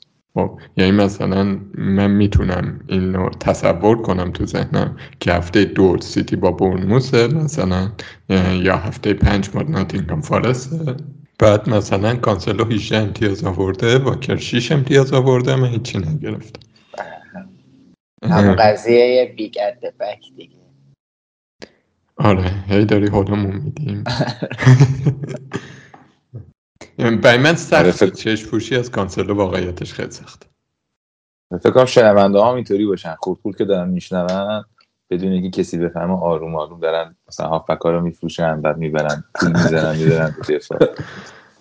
آقا یه سری دفاع دیگه هم داریم. من اول ساده شو بگم، دفاع 4 میلیونی 2 تا گزینه فکر کنم بیشتر نداریم. اگر کسی داره 4 دفاع بیگت بک و هنوز قانع نشده، یه دونه نکو ویلیامز ناتینگهام فارست، یه دونه هم پترسون دیگه. فکر نمی کنم گزینه جالبی داشته باشیم که بازی بکنه. نه به سگاردم بازی نمی کنه. نه فکر نمی نه همین 2 تا گزینه فعلا ممکنه بازی کنم. بعد میایم توی 4.5. من واقعیتش خودم 4.5 خیلی بعیده اصلا دفاع بزنم، ولی اشکان تو احیانا میخوای 4.5 پیشنهاد بدی به یکی که خیلی اصرار میکنه چی میگی؟ من میگم از تاپ 6 به ترتیب واسه خودت فکر کن ببین دفاع کدوم تیم بهتره، بعد از اون یه 4.5 بردار، بعد اگه بین دو تا گیر کردی اونی که یکم هجومی تره انتخاب. الان تاپ 6 کیا 4.5 دارن؟ تاتنهام داره، دالو هم هست آره، ولی شاید نباشه دیگه. آرسنال داره، من وایتو داره. وقتی میتونی 5 میلیون بیشتر بدی واکر رو بیاری که سیتی بهترین دفاع لیگ مگه نیست دیگه، چرا بخوای الان این نیمه رو خرج نکنی؟ اشکا نظر راجع زینچنکو و تریپیه چیه؟ گزینه‌های خوبی هن ولی با قیمت 5 من باز میگم واکر رو بهتر میدونم. ببین بذار اینجوری سوالمو بپرسم، بین زینچنکو و مثلا رمزدیل کدومش بهتره به نظر؟ بین زینچنکو و رمزدیل به نظرم زینچنکو بهتره. بین اینکه بخوای زینچنکو بیاری یا چه میدونم مثلا متیکش میاری تو 5 نه دیگه، تا وقتی واکر هست به کسی دیگه ای فکر نمیکنه. آها 2 بازیکن 5 میلیونی نمیاری؟ نه دیگه، میخوام دیگه رابرتسون رو داشته باشم، آرنولد رو داشته باشم، جیمز رو داشته باشم. یعنی اگه را میداد مثلا 6-2-2 بچینی نه، ولی فکر نکنم دیگه، چون دیگه اون پولای دیگه پول زیاد میاری اگه دیگه بخوای خیلی دفعات زیاد کنی. و طولا یه 5 میلیونی و اگه کانسلو رو بخوای نیاری خب میتونی جاش 5 میلیونی بیاری دیگه. آره واکر رو میارم دیگه. یعنی ترکیب من فکر میکنم این باشه: آرنولد، رابرتسون، پرستیج، جیمز، واکر. پرستیج هم حتما میخوای بیاری. پرستیج یه نکته‌ای داره، این تو اون رنج قیمت 5.5 که هستش گزینه دیگه‌ای نداریم. یعنی مثلا شما اگه بخوای بفروشیش یه 5.5 دیگه بیاری، حالا اصلا مثلا مصدوم شد بعد بری 5 بیاری دوباره 6 هم اینم یه مشکل یعنی تو اون براکت قیمتی 5.5 بازیکن نداری، ولی 5 زیاد داریم، 6 گزینه زیاده، حالا 7.5 هم که ولی خب میتونم اینجوری نگاش کنم دیگه. 5.5 هم به هر دلیل اگه مصدوم شد و گزینه خوبی دیگه نبود میتونم بکنمش 4، بعد یه هافبک ارزونم و آپگرید کنم مثلا. حالا یعنی الان تو ترکیب پرشیچ رمزدیل گذاشتی، به جاش ترکیب مثلا لوریس زینچنکو نمیذاری؟ نه، پرشیچ خیلی خیلی بهتر از زینچنکو میبینم. بعد پرشیچ فکر نمی‌کنی مثلا چند تا بازی شروع نکنه؟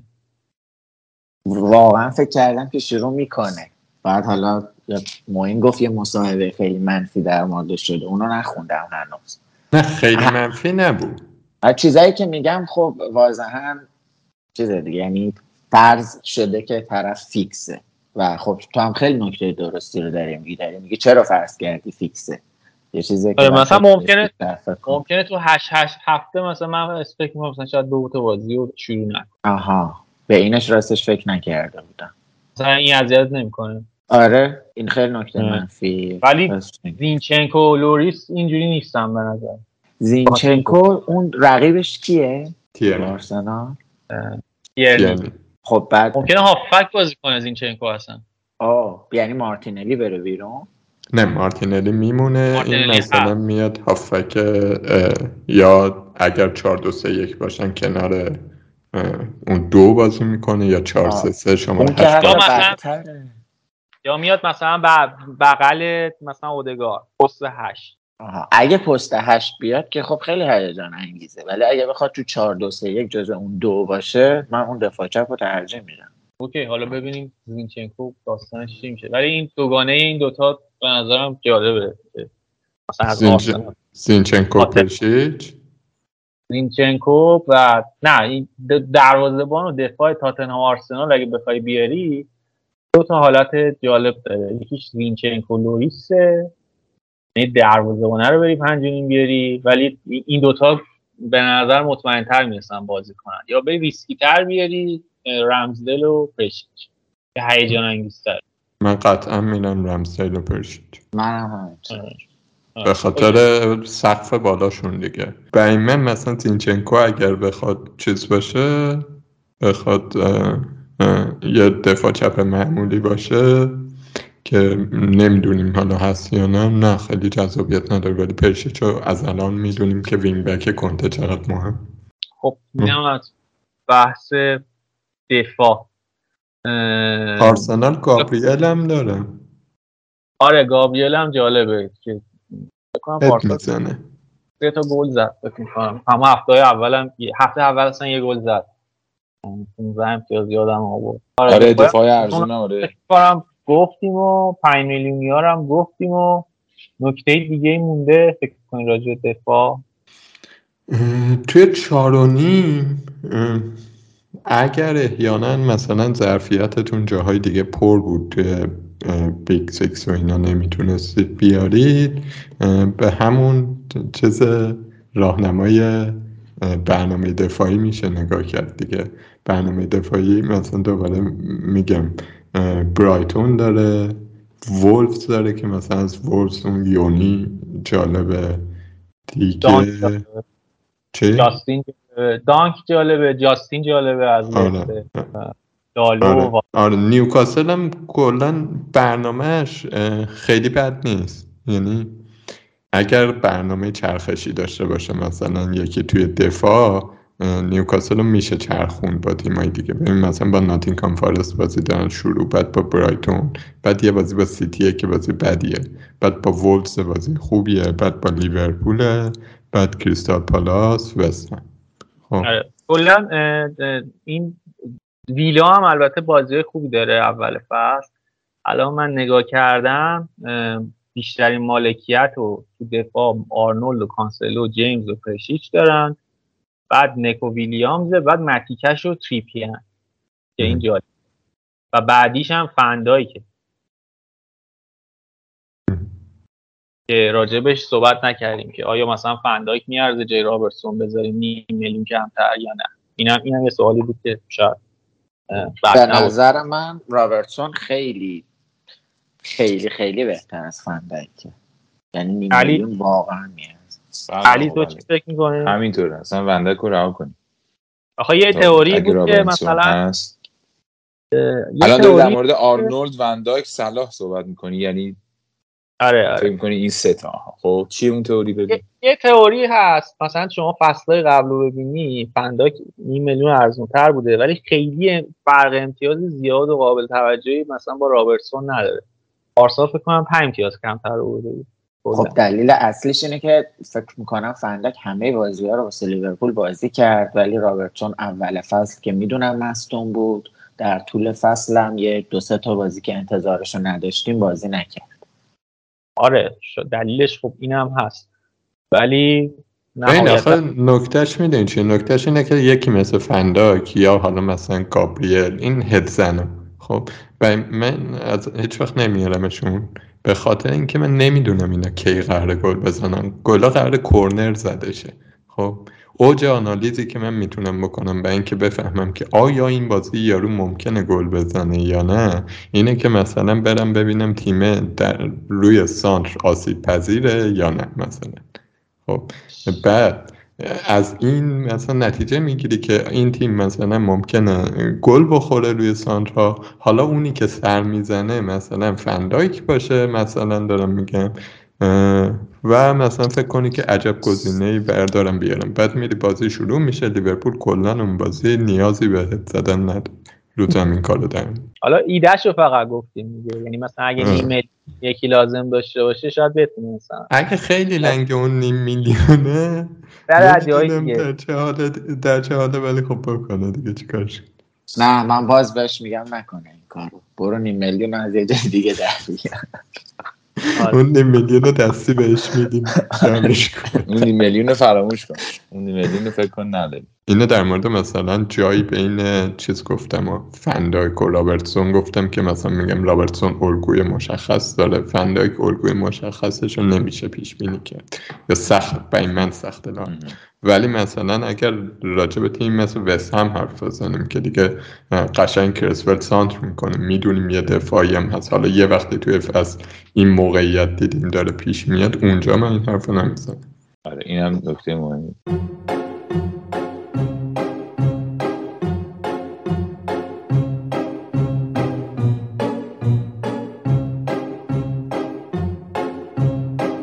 بریم سر هافبک. رنجشون هم خیلی زیاده، یعنی از 4.5 شروع میشه و بالای 8.5 هم داره و فکر می‌کنم چند تا باید بهشون فکر کنیم و در واقع دماشون حرف بزنیم. می‌خواید به نظرم از بالا شروع کنیم بهنام، می‌خوای ها یا می‌خوای از پایین شروع کنیم، یعنی از ارزون شروع کنیم؟ ارزونا رو ببندیم سریع بعد بریم بالا مفصل صحبت کنیم. دفاع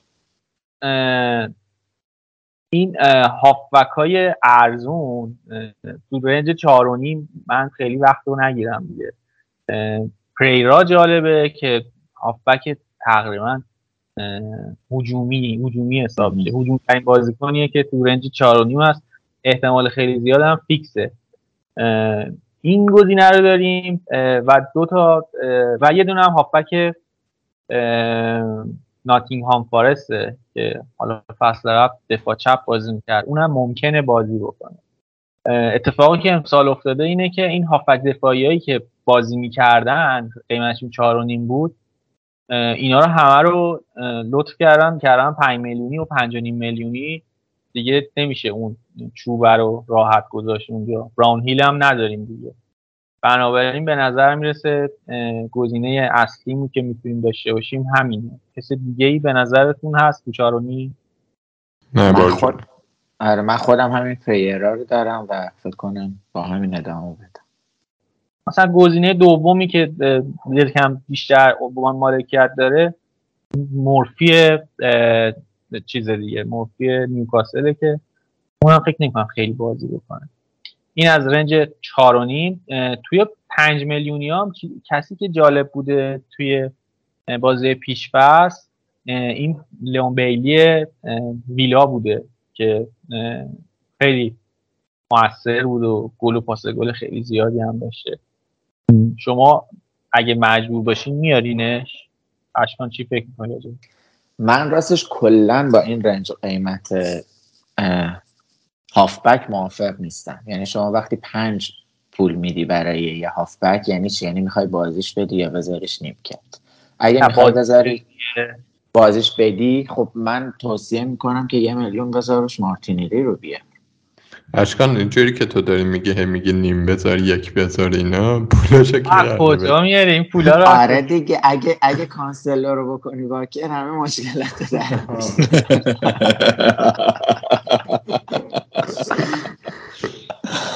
یه دفعه معین و بهنام اگه جوری بازی این کارو بکنید واقعا خیلی تاثیر داده. یه دفعه کانسلر رو رها کنید اون کارو بکنید ببین چه وضعی میشه. قشنگ بیلیت میشه مارتینلی نمیدونم با عکس کاور این برای برنامه باید بشه آره باید واکر رو بزنیم واکر و عکس به نظر عکس چیز باشه واکر آره عکس کاور رو بزنیم واکر از آرنولد سویچ کنیم به واکر. اینم پاسخ سوال شما های فراخی از کجا میاری واکر رو میاری اونا پول حاضر میشه تو رنج حالا 5 آلمیرون هم هست و ویلوک از ویلا با این گزینه دازبری هال لسته که اونم یه مقدار هجومی‌تر بازی میکنه. اینا رو چطور چی فکر میکنید؟ آخه ببین تو وقتی که اینا رو تو ترکیب داری چقدر واقعا امید داری که اینا یه ریترن بدن؟ یعنی با چه هیجانی میری بازیشون رو چک میکنی و امید داشته باشی که الان این بازیکن میخواد یه گل بزنه یا پاس گل بده. من راستشون خیلی به اینا امید ندارم. یعنی کلن با دفاع با رنج قیمت 5 تا یعنی 5 و 5.5 هافبک مخالفم. میگم یا یه 4.5 بذار که مینیمم قیمت بازیه و بذارش نیمکت و بقیهشو واقعا بازیکنایی بذار که تو انتظار داری یه کاری کنن. یعنی با هیجان بشینی اون بازی رو ببینی. وقتی بازی آرسنال رو میبینی امید داشته باشه که مارتینلی یه کاری بکنه. وقتی بازی یونایتد رو میبینی امید داشته باشه که رشفورد یه کاری بکنه. اشکان من بخوام یه جوابی به حرفت بدم، منم خیلی خوشفاز نیستم راستش با این رنج قیمت.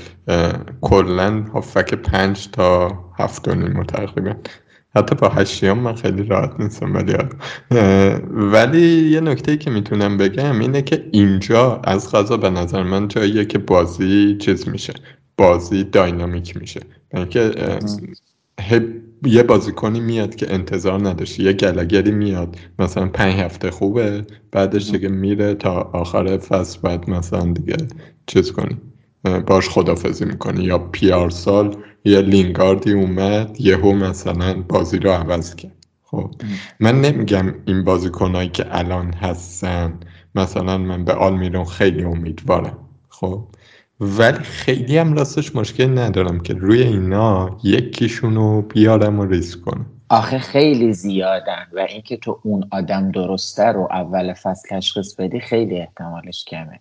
من خیلی اوکی هم که تو مثلا هفته 3 بخوای ترانسفر کنی، به هر دلیلی بخوای یه بازیکن دیگه تو آپگرید کنی، بخوای مثلا یه بازیکن 6.5 تو هافبک بکنی 5.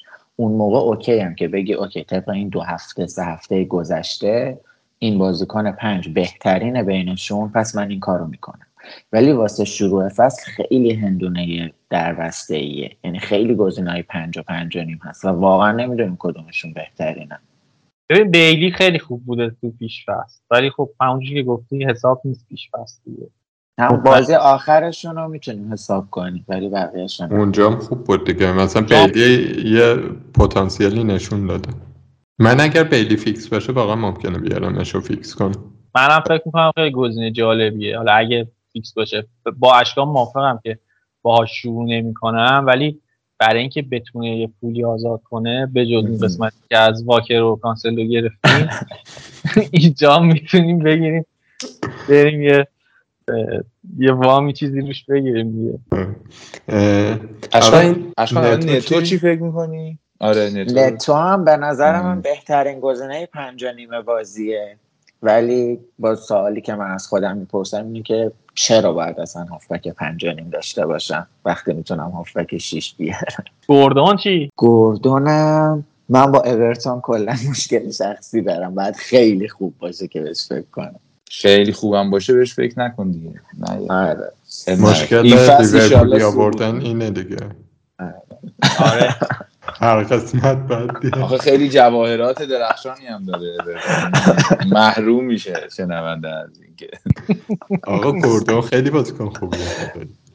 گوردون پوزیشنی که بازی میکنه خیلی خوبه. الان وولز هم خیمنز مصدوم شده اول فصل، حالا پودنس رو خیلی بهش اشاره نمیکنن. پودنس ولی بازیکنیه که احتمال داره اون جلو بازی کنه، 5.5 میلیونیه، اونم میتونه جالب باشه. حالا به عنوان یه پانت بخوای بهش فکر بکنی. یعنی من یه سوال میتونم بپرسم، وولفز فصل پیش میدونی چند تا گل زد؟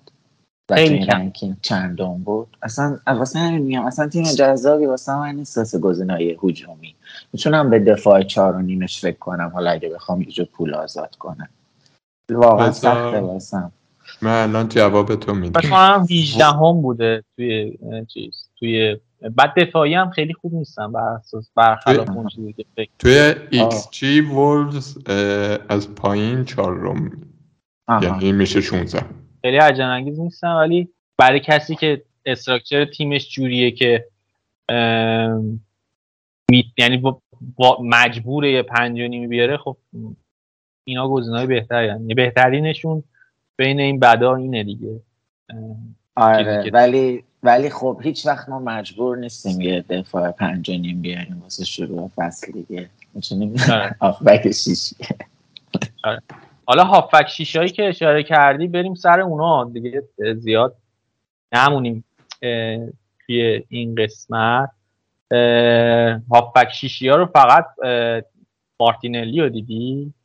آره من خودم خیلی برام بازی آخر آرسنال مهم بود، چون الان فکر می‌کنم هات ترین تیم پیش فصل آرسنال بود دیگه.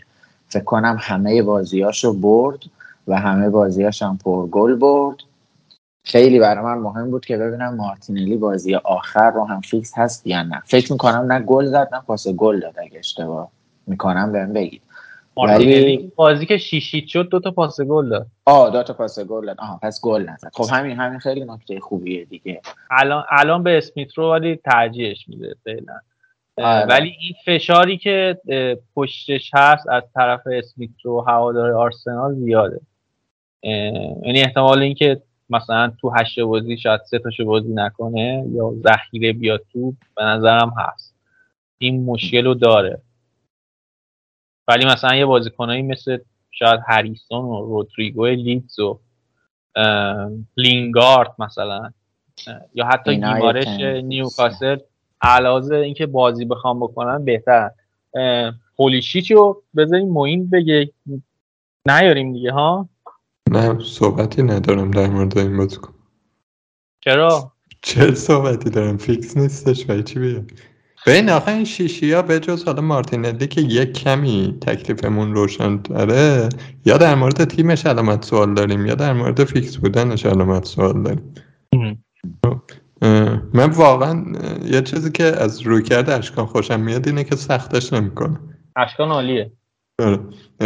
من واقعا دنبال اینم که بازی رو به ساده ترین شکلی که میتونم بازی کنم و مثلا یکی از قانونهای اولم اینه که تیم قوی باشه، دو بازیکنش بدونم فیکسه، بعدش حالا اینا نبود برم جای دیگه.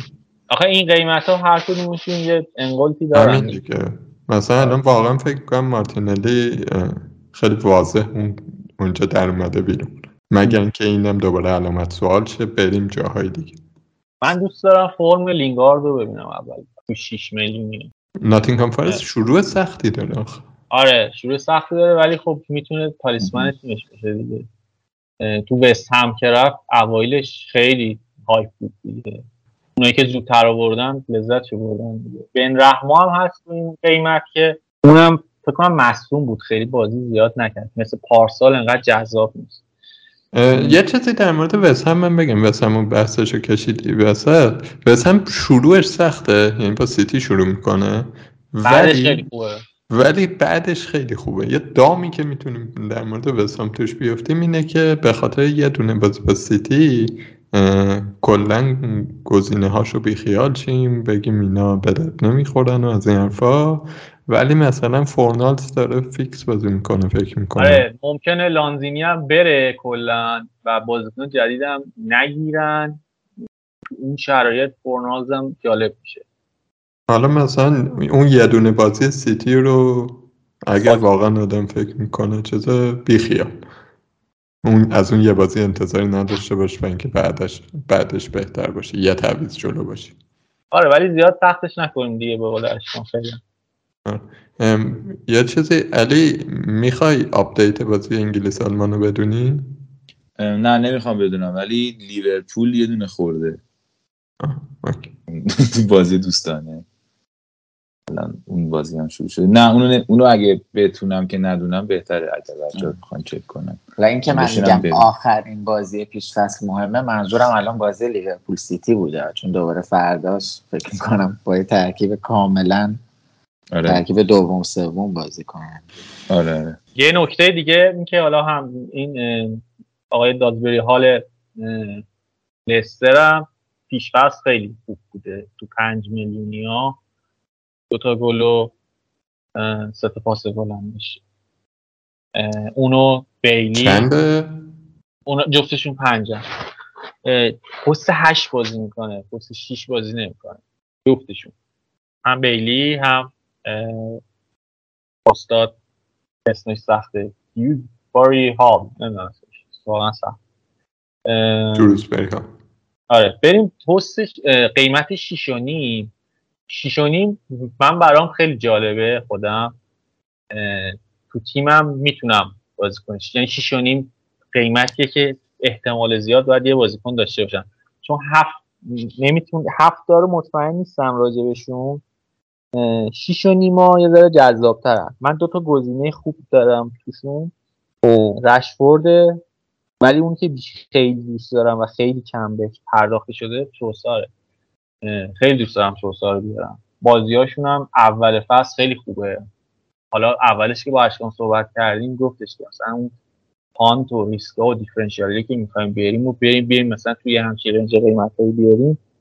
من فکر می‌کنم مثلا شاید کل تیممو به صورت همون تمپلیت بچینم، مثلا اینجا یه دونه بخوام دیفرنشیال این شکلی بیارم. بازیاش هم بازی خوبیه، رشورد هم هستی، حالا احتمالاً بین این دوتا یکیشون رو بیارم. فعلا رشورد رو گذاشتم، ولی تروسار هم خیلی گزینه خوبه، آخر فصل قبلم خیلی خوب بود پیش فصلم یه بازی هتریک کرد با اسپانیول بودم فکر می‌کنم. اشکان تو داری بازیکن 6.5 میلیونی داری چیزی؟ من رشفورد رو دارم به خاطر اینکه فکر می‌کنم تو همه بازی‌های یونایتد فیکس بود و تو بازی آخرشون هم که مهمتر از همه است بازم فیکس بود و اینکه ما داریم بزرگترین من خیلی از این لغت تخفیف زیاد استفاده کردم ولی ما بزرگترین تخفیف و نسبت به فصل پیش داریم رو رشفورد میگیریم فکر کنم. سال پیش 9.5 بود قیمتش. آره بیشترین کاهش قیمت رو داشت. آره و الان داریم 6.5 میگیریم رشفوردو و فرضاً اگه بخواد وینگر چپ یونایتد باشه با این قیمت فکر میکنم جز کسایی میشه که اگه نداشته باشیش دوباره هفته 2, 3 و 4 داری به این فکر میکنه که حالا چجوری رشفورد بیارن. حالا از اون پولایی که سیف کردی واکر و اینا 1 میلیون نمیذاری رو این سانچو بیاری؟ نه من رشفورد آخه به سانچو ترجیح میدم. فکر میکنم رشفورد شم گلزنی بالاتری داره. حالا اگه رونالدو برگرده چی؟ نمیدونم چرا من فکر میکنم رونالدو رو دیگه تو یونایتد نمیبینی. امروز تو ترکیب تیم بود. امروز بود بازی هم کرد؟ آره. بازی کرده مثل که قبل اینکه بازی تموم شه رفته بیرون. تعویض شده بعد دیگه ورزشکار رو گذاشته رفته. کلا رفت خونه‌ش. آره. اداشو شروع کرده. من فکر میکنم که رونالدو رو رفته دونه فرض کنه. کجا بره آخه؟ نمیدونم ولی من فکر نمی‌کنم اصلا دیگه بخوان بهش بازی هم بدن یا حالا البته یکی هم سخته ها ولی و اگه بخواد بازی کنه قراره نوک باشه دیگه میاد جای مارشال فکر میکنم. آره ولی خب گزینه‌های چیز زیاد میشه دیگه مثلا گزینه‌های رو بازی بقیه. آره گزینه چرخش زیاد میشه بعد رو بازی بقیه هم تاثیر میذاره کلا. آره آقا من جمعیت تیمو تحت تاثیر قرار میده. من رشفورد رو نمیخرم واقعیتش ازتون قبولش نمیکنم. یارو خیلی وقت پایینه خیلی وقت بازیکن بی‌کیفیتیه. نمیدونم یه چیزی یه مصاحبه‌ای کرده بود گفته بود که من بالاخره مثلا یه پیش‌فصل درست حسابی داشتم نمیدونم از این چیزا استراحت کردم و سرحالم و از این حرفا ولی رشفورد خیلی وقت الان 1.5 سال تقریبا که اون بازیکن متوسط هم حتی نیست. من فکر میکنم فقط سال پیش بد بود. آره پیارسال هم خیلی جالب نبود. یا پیارسال هم 23 تا اتکینگ ریتن داشت. سال قبلش هم 24. و دقت کنید که دارید فقط 6.5 تا پول میدید. حالا نتو مثلا مگه چی کار کرده که 5.5؟ مثلا آخه تروسار که بهنام میگه اون واقعا جالبه دیگه. وارد پروز هم هست. آره. نه وارد پروز تو جریان بازی گل نمیزنه. تو جریان بازی تو بهش نمیرسه. شبیه همون دفاع سرزنیه که نمیدونی که قراره گل بزنه. سلطان تیم زامبیه وارد پروز. آره دقیقاً. آره. ترسار یه نکته که داره من پرپکانی بهنام رو ادامه بدم اینه که هم خب بازیاش راحته هم تلیسمن تیمشونه دیگه. اون پیش خرابور بیشترین امتیاز برایتون با اختلاف درساره. آره راست میگی. پستش هم یک کمی اومده جلوتر. من ممکنه با تروسار شروع کنم. آره. پستش چجوری اومده جلوتر؟ چی بوده چی شد؟ CF بازی میکنه مثلا. آه نکته خوبی. ببین 6 هفته آخر پارسال استاد 3 تا گل زد 3 تا پاس گل داد. فکر کنم بیشترین امتیاز کل فانتزی رو داشت می‌آورد توی 2-3 هفته پشت سر هم. یعنی مجموعه 2-3 هفته‌اش پشت سر هم همه بالاتر آورده بود. اینایی که گفتی رو من نمیدونستم. الان دارم بهش فکر می‌کنم. آره گزینه جالبیه. یعنی مثلا جای رشفورد من الان رشفورد رو گذاشتم ولی ممکنه بهش فکر کنم دیگه. البته یه نکته هم داره برایتون بیسوما رو فروخته. یه مقدار ممکنه توی سیستم بازیشون تو ساختار هجومی تاثیر بذاره. خیلی بازیکن موثریه توی یعنی موثری بود توی برایتون. مهاجم ندارن دیگه. مهاجمشون مپایه.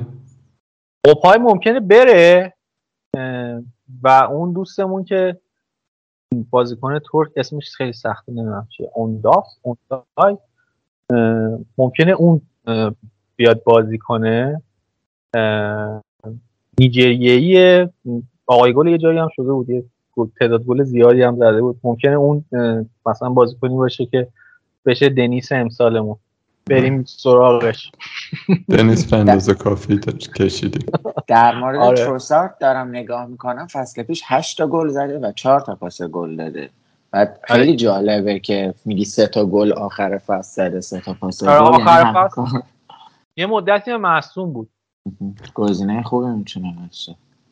آره، سن ماکسیمین هم هست و اریکسن چیشونیم که فعلا به نظرم عبور کنیم ازشون، بریم سراغ 7 میلیونیا. 7 میلیونیا گزینه‌های جالبی دارن. مثلا زاها رو داریم که مهاجم بازی میکنه تو پالاس ولی برنامه‌اش سخته. ایگلیش رو داریم که دیروز خیلی خوب نبود.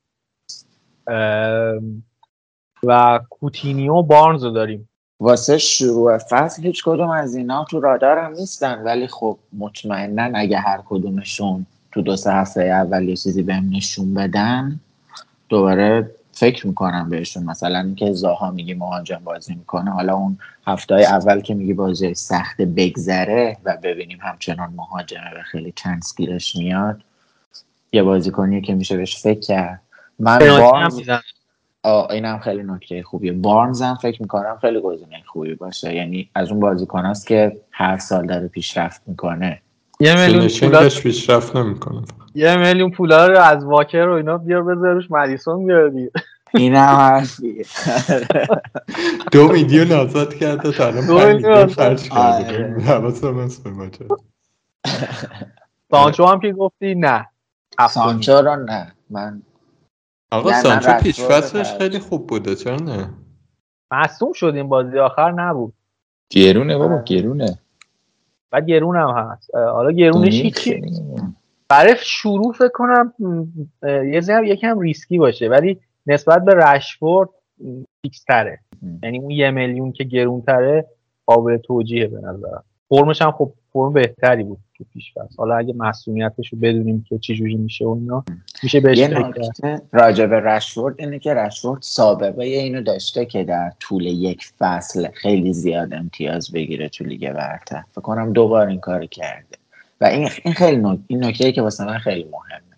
سانچو هیچ وقت، حالا خیلی سابقه کمی داره تو لیگ برتر، فقط 1 سال بوده ولی من دنبال این هستم که ببینم امتیاز کل یه بازیکن توی فصل چی بوده، اوجش چی بوده، که بگم میتونه مثلا دوباره اون پرفورمنس قبلش رو تکرار کنه یا نه. سانچو خیلی چیزی نداشته که بخوام امیدوار باشم بهش. آقا کیرلیش اونو نه، اصلا موافقش نیستم، چون هم فودن هست از سیتی هم محرز، آخه تموم کننده خوبی نیست. یعنی من خیلی زاها رو تحلیلش میکنم، فقط فودن تحلیلش میکنم، ولی خب فودن خیلی تهدید میکنه. این حالا جدیه دیگه، قضیه جدیه. یعنی اصلا پاسی دیروز سیتی از وقتی که گیرلش رو کشید بیرون، فودن آورد و 4-4-2 کرد، خیلی بهتر شد دیگه. زیاد خوب نبود کلا، با بایرن خیلی خوب بود، با بایرن واقعا. من گیرلیش رو الان دارم تو تیمم، با اینکه اون پول کانسلر رو آزاد نکردم منو. ببین همه مشکلاتت به خاطر همون. داشتم الان از جاهای دیگه میخواستم بزنم یه جوری اون پول رو آزاد کنم، ولی فکر نمی کنم گیرلیش اینقدرم گزینه بدی باشه. واقعیتش همینی که اشکان تو میگی در مورد رشفورد، گیرلیش هم داره دیگه. گیرلیش یه فصل استون ویلا رو کشید با خودش تو سیتی، آخر تو استون ویلا آزاد بود، یعنی بهش میگفتن برو هر کار دلت میخواد بکن، ولی تو سیستم پپ یه وظایفی داره که هدف، یعنی وظیفه اصلیش انجام دادن اون وظایفه. به این چیزی که گیرلیش رو به من جذاب میکنه، فکر کنم برنامه پیشم یه کمی راجبش حرف زدیم، اینه که اومدن هالند وینگای سیتی رو کلا فضا بیشتر بهشون میده. خب و یکی هم تو باکس هست که گل بزنه دیگه. این بعد دیگه میده به شما. آره یه بعد دیگه، بعد فقط نیم میده. این باعث میشه که گیرلیش مثلا یا محرز یا کلا وینگای سیتی برای من جالب باشه، جالب تر از قبل باشن. اگه پنالتی های سیتی رو محرز بزنه خیلی سخته ازش بگذاریم. آره اونو نفهمیدیم. حالا کلیت حرفم اینه که چه بهتر که آدم یه تیمی بچینه که سر هافک 7 میلیون گیر نکنه، ولی اگه گیر کرد گیرلیش واقعا خیلی گزینه پرت و پلایی نیست به نظرم. بریم سمت قسمت جذاب ماجرا تو هافبک ها. این هافبک های 8 میلیونی که سردرد زیاد ایجاد کردن، زیاد هم هستن اینا ساکا هست، مدیسون هست، میسون ماونت هست، خودن هست، محرز هست، روسفسکی هست، لوئیس دیاز هم هست، اون یعنی 1 میلیون بالاتر پوئن هم هست. همشون بازیکن‌های خیلی پتانسیل داری هستن که امتیاز زیادی بیارن. مدیسون مثلا آخر فصل قبل خیلی خوب بود. پوئن تو کل فصل قبل چقدر خوب بود.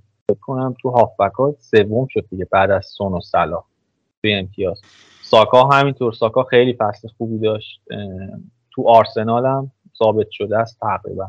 میسون ماونت و فودن و محرز هم که صحبت کردیم باشون. کولوسفسکی حالا شاید این مورد نسبت به پارسال وضعیتش دوچار مشکل بشه به خاطر ریچارلیسون.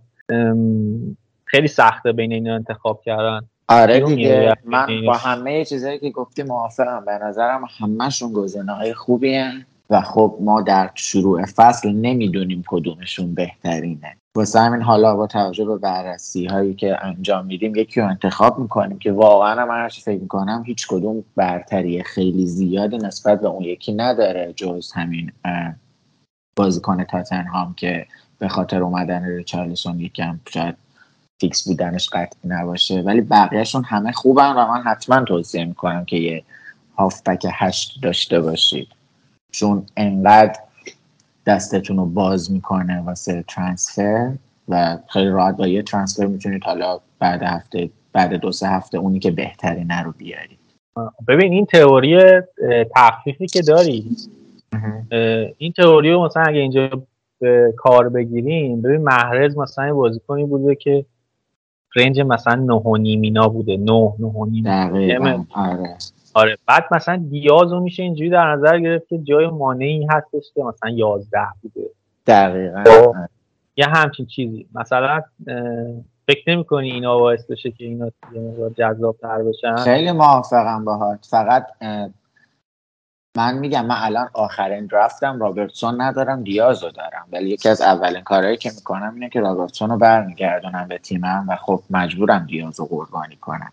به نظر من از بین بازیکن‌های 8 دیاز بهترینشونه. همونجور که گفتیم ما مانه رو تو این پست داشتیم با قیمت حتی 11.5 فکر میکنم 11.5 هم داشت.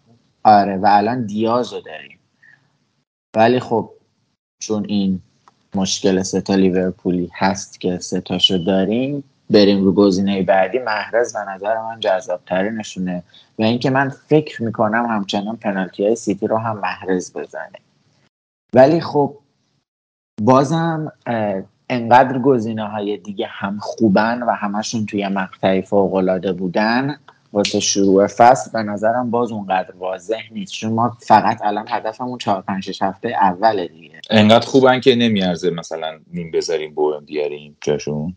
این سوالیه که من شما دارم. چون من به نظر میاد من فکر نمی‌کنم راستش. آقا من بوئن رو خیلی دوست دارم. بوئن حالا اون جلسه‌ای هم که قسمت قبل که با موینم بودیم اینا همشون تو این حالت 5 تا تعویضه میرن بیرون.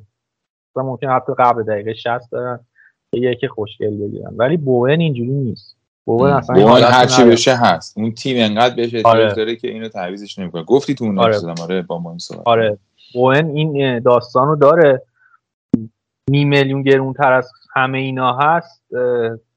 اگه همون 8 بود قشنگ‌تر فکر کنم. اگه 8 بود همون میرفتیم بوئن میآورد. آره موافقم باهات. بعد ولی می‌ذاشتن 8 دیگه اونا می فکر رو کردن یه اونا هم به هر حال سیاست‌های خودشونو داشتن، ولی بین اینا واقعا شانسیه فکر می‌کنم. همین الان من دیازو دارم یه لحظه قبل اینکه بریم سوال بعد، به هر دلیلی فکر کنید که بوون داره بعد دو سه هفته اول متوجه شده که بوون گزینه خوبی نیست، خب بعد اون وقت باید بیاد داونگرید کنه به یکی از بازیکن‌های 8 دیگه درسته، و این یعنی داره 500,000 از قبل از جای دیگه به تیمش ضرر میزنه که بوونو داره، یعنی یه جای دیگه، یعنی میلیون دیگه اضافه کس دیگه یا نداره.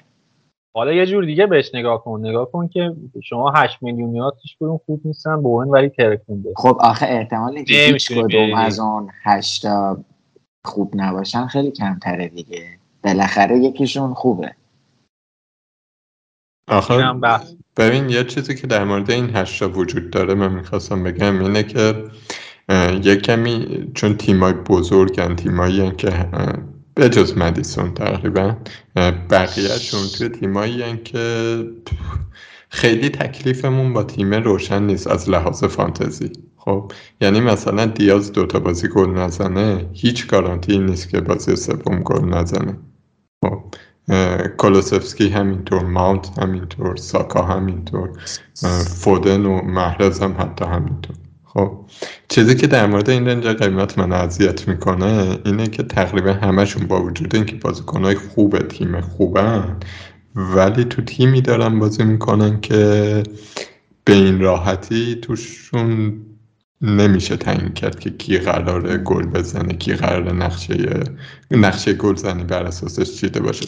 شاید مثلا ساکا رو بشه یکمی جدا کرد که اونم مثلا توی پیشفصل فعلا لااقل جسوس بهتر بوده. من فکر میکنم آرسنال کلاً پلن‌های تهاجمیش بیشتر بشه، ولی مثلا ساکا رو یکمی میشه این وسط جدا کرد. بقیه واقعا نمیدونیم. تو مثلا فکر کن فودن آوردی تو تیمت یا محرز آوردی تو تیمت، 3 هفته گل نزده، حاضر هفته 4 بندازش بیرون، ممکنه که نگهش دارم. آره و خب اتفاقا به نظر من امسال زیبایی فانتزی دقیقا همینجاست، میدفیلد 8 یا 8.5 میلیونی، و کسی که اینو درست انتخاب کنه و در طول فصل همیشه اون بهترینه رو تو هر مقطع داشته باشه قراره مینی لیگش رو ببره. چون هممون صلاح و نمیدونم آرنولد و ژسوس و اینا رو داریم دیگه، و اون جایی که قراره و واقعا تغییر رو ایجاد کنه به نظر من همین هافبک 8 میلیونیه که آیا قراره در زمان درست بازیکن درست رو داشته باشی یا نه، نمیدونم واقعا. من فقط ترجیح خودم رو بگم، من میگم محرز پتانسیل از همه بیشتری داره. ساکا برای من خیلی جالبه، ولی احتمالاً چون مارتینلی و جسوس دارم دیگه 3 مهاجم آرسنال نمیارم. بعدش میرم ماونت فصل پیش 11 گل زده، 11 پاس گل داده و احتمالاً با ثبات تیم بازیکن چلسی. مدیسون ممکنه بره نیوکاسل، اگه بره نیوکاسل چطور میشه؟ برای من خیلی فرقی نداره. بسیار هم عالی. من ولی مدیسون تو خود لستر هم برام جالبه، چون فرمش تو جفتش یه مقدار جالبه. آره جفتش شاید یه مقدار جالب باشه، ولی فرمش خیلی خوب بود آخر فصل. پس این نکته‌ای که فکر کنم روش توافق داریم به صورت کلی اینه که این 8، حالا اون بوونم یه جایی هست ممکنه، ولی این 8 اونقدی هیچ کدومشون برتری عجیب غریبی به هم دیگه ندارن، غیر از دیاز که حالا شرط خودشو داره. یه جوری باید بازی کنیم یکیشون رو بذاریم که بتونیم سریع بپیم رو اونی که بهتره، و امیدوار باشیم اونی که داریم انتخاب میکنیم بهترین 8 که انتخاب کردیم دیگه. فکر میکنم من تئوری کانسلو به واکر رو اینجا دارم دیگه. من دارم میگم که ما در مورد این بازیکن‌های 8 هیچ، واقعا من میتونم ببینم که هفته 18 ما داریم 1 ساعت بحث میکنیم کدوم بازیکن 8 و هنوز به نتیجه نرسیدیم. خب من میگم واقعا میشه مثلا داونگرید کرد یا آپگرید کرد به دفاع چیز، یعنی آوردش ببرید بالا یا مثلا بیارید پایین، پوچه رو ببرید یه جا دیگه. چون در 8 نیاری یعنی؟ من الان ندارم 8 دیگه، و من رفتم دیازو کردم رابرتسون، نتونستم هنوز 8 جا کنم. یه راهش اینه جسوس رو نیاری دیگه. نه اون اصلا حرفش نه. من الان بذار تیمم رو بگم، رایا دروازه، جیمز کانسلو، ترنت، رابرتسون، صلاح، نتو، گریلیش، مارتینلی، جسوس که حالا ساختاری دارم میگم دیگه، بازیکن‌ها ممکنه عوض شه. ولی نکتهش اینه که برای اینکه این گریلیش بشه 8 هنوز راه منطقی پیدا نکرده. اون کانسلو به واکر فقط. و حتی مطمئن نیستم که مثلا کانسلو به واکر با گریلیش به محرز خیلی فرق. نه واقعا محرز از گریلیش بهتره. چرا؟ یکی اینکه پنالتی میزنه، یکی اینکه کلا یه شم گلزنی بیشتری داره. گریلیش اصلا تموم کننده خوبی نیست و احساس میکنم موقعیت‌های سیتی جوری که حمله میکنه من زیاد دیدم. یعنی تو همین بازی با لیورپول من یه موقعیت خیلی خوب از محرز یادمه که رودری یه پاس چیت فرستاد پشت دفاع و محرز توپ رو پاش شفت و جور نشد. به نظر من که از بهترین موقعیت‌های سیتی این بود. یا خیلی اوقات هم خیلی همش دیدمش که پشت 18 آماده شوت زدنه، انگار خیلی تارگت منه. یعنی خیلی اوقات بازیکن سیتی میدونن توپ به محرز برسه، این الان میخواد یکم پا عوض کنه توپو بیاره اینور شوت کنه، ولی گریلیش معمولا توپو میگیره، توپ رو هم پاس میده. یعنی اصلا هیچ وقت اولین فکرش ضربه زدن به توپ به قصد گل نیست. بیشتر دوست داره با توپ بازی کنه، دریبل بده و دوباره پاس بده. تو میگی این 1 میلیون میارزه؟ آره به نظر من میارزه. من اگه مثلا گریلیش به ماونت باشه برام میارزه، ولی گریلیش به محرز نه. آره حالا منم به نظرم گریلیش به ساکا مثلا، ساکا دیاز اینا میارزه. توی سیتی احساس میکنم وینگا در نهایت قراره مثلا یه مقدار امتیاز بیاره، مگه اینکه کلا گریلیش از بازی بره کنار فودن بیاره. من راستش همه این بازیکن‌های هشتی رو بهتر از گریلیش میدونم، همشون قطعا. به خاطر همین 1 میلیون دیگه. ولی خب این صرفا همه جای بازی درست نیست. یعنی باز میتونیم پیدا کنیم یه کسی که 1 میلیون از یکی گرونتره ولی اون ارزونه بهتره. بذار بگردم تخفیف‌ها رو پیدا کنم. بسیار خوب، پس اینم از 2 تا قسمت هافبک‌ها که در واقع 3 تا قسمت هافبک‌ها که صحبت کردیم، 4.5 تا 5.5 که یکی رو صحبت کردیم، 5.5 7.5 که صحبت کردیم، 7.5 8 حالا یه دونه 8.5 هم بودم که صحبت کردیم. به نظرم خیلی خوب و کامل کاورش کردیم. میمونه بازیکن‌های در واقع هافبک‌های بالای 8 که حالا صلاحو فکر می‌کنم که توافق دارن همه روش که باید باشه و قاعدتاً بدون صلاح شروع کردن سخته، ولی در مورد اون هم ممکنه کسی دوست داشته رو صحبت کنه. ولی بعد حالا بخوایم فکر کنیم به بالای 8.5 قاعدتاً سون و کوین دی بروینه به نظرم گزینه‌های جدی‌ترین حالا به نسبت مثلا رحیم استرلینگ و برونو اینا.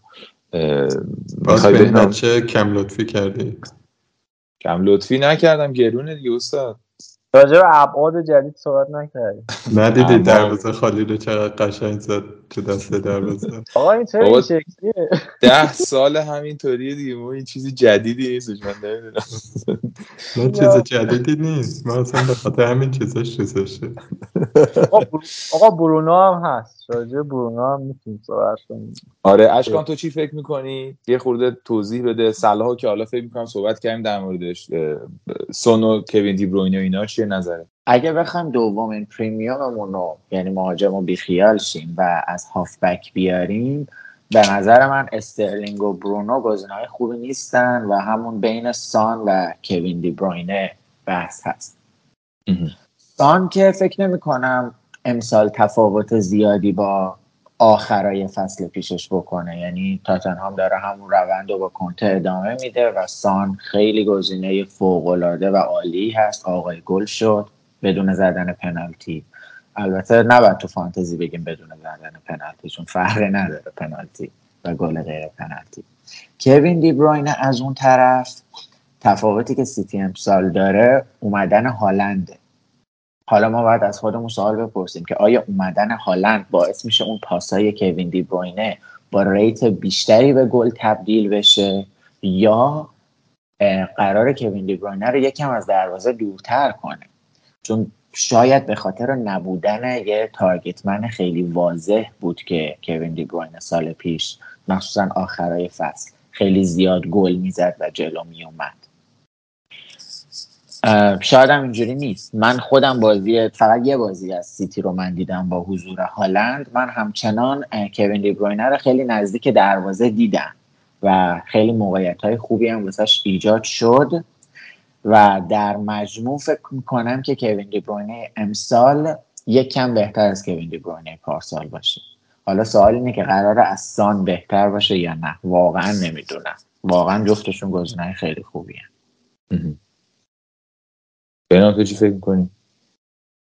حالا امیدوارم یه تعدادی از اینا معصوم شن دوباره. نمیدونم واقعا. یعنی یه درخت من چیده بودم، صلاح توش نبود، بعد مثلا سون و هالند بودن توش، مثلا کوین دی بروینه چین بودن. جالب بود تیم جد 1 میلیون، چون مثلا ارزون ترن اینا نسبت به صلاح. جالب، خیلی جالب شده. حالا یه ایده ای هست مثلا اینکه صلاحو بخواید بزنین بیرون کاور کنین با دیاز، و مثلا ولی با دیاز کاورش کنین، بعد بیاین این دو یکی از اینا رو بزنین. فرقی که دارن این لیورپول و تاتنهام و سیتی با هم، یعنی در واقع سیتی و تاتنهام با لیورپول اینه که ممکنه دیاز کاور بکنه صلاحو با قیمت خیلی پایین‌تر، ولی مثلا سونوکین و فکر نمی‌کنم کسی بتونه از این تیم از تاتنهام بتونه کاورشون کنه. ولی خب لیورپول تیم بهتریه دیگه. و خب ایده که بخوایم صلاحو بذاریم بیرون به نظر یه خطرناکه. اینو باید در نظر بگیریم که صلاح قراره کاپیتان بشه، پس اون تفاوت امتیازیه رو یه جوری باید ضرب دام بکنیم دیگه. آره دیگه، چون کاپیتان خیلیا هست، به خاطر همین اگه نداشته باشیش خیلی ریسک بزرگی برداشتی نسبت به مثلا سونو کوین دی بروینه که مخصوصاً افکتیو پایین‌تری داره، مخصوصاً در اوایل فصل، به خاطر اینکه صلاح مثلا 5 فصل گذشته‌شو نگاه کنی همیشه خوب بود اوایل فصل. حالا من نکته‌ای که اشکان گفت به نظرم اول صحبتاش، صلاحو که بذاریم هیچی، حالا دومی که می‌خوایم بذاریم اوکی، مثلا مهاجم پریمیوم نمی‌خوایم بذاریم، می‌تونیم 2 میلیون گرون‌تر بیایم یکی از این دو تا رو، ولی خب 2 میلیون گرون‌تر. من فقط یه نکته که اضافه کنم به این بحث اینه که بین سون و کوین دی بروینه منم خیلی ترجیح خاصی ندارم، ولی سوالی که هیچ کدومم نمیارم راستش، سوالی که میتونه یکی که میخواد از این دوتا برداره بیاره بعد از خودش بپرسه اینه که با کاپیتان کردن کدوم راحت، چون اینا رو داریم میاریم که کاپیتان کنیم دیگه.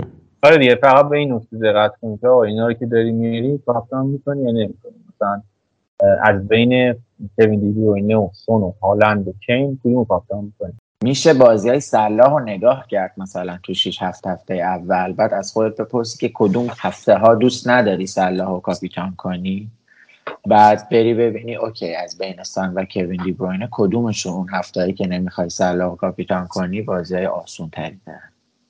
بن سیتی با لیورپول خوب چرخش میخوره برای کاپیتان، بهتر از تاتنهام چرخش. آره موافقم.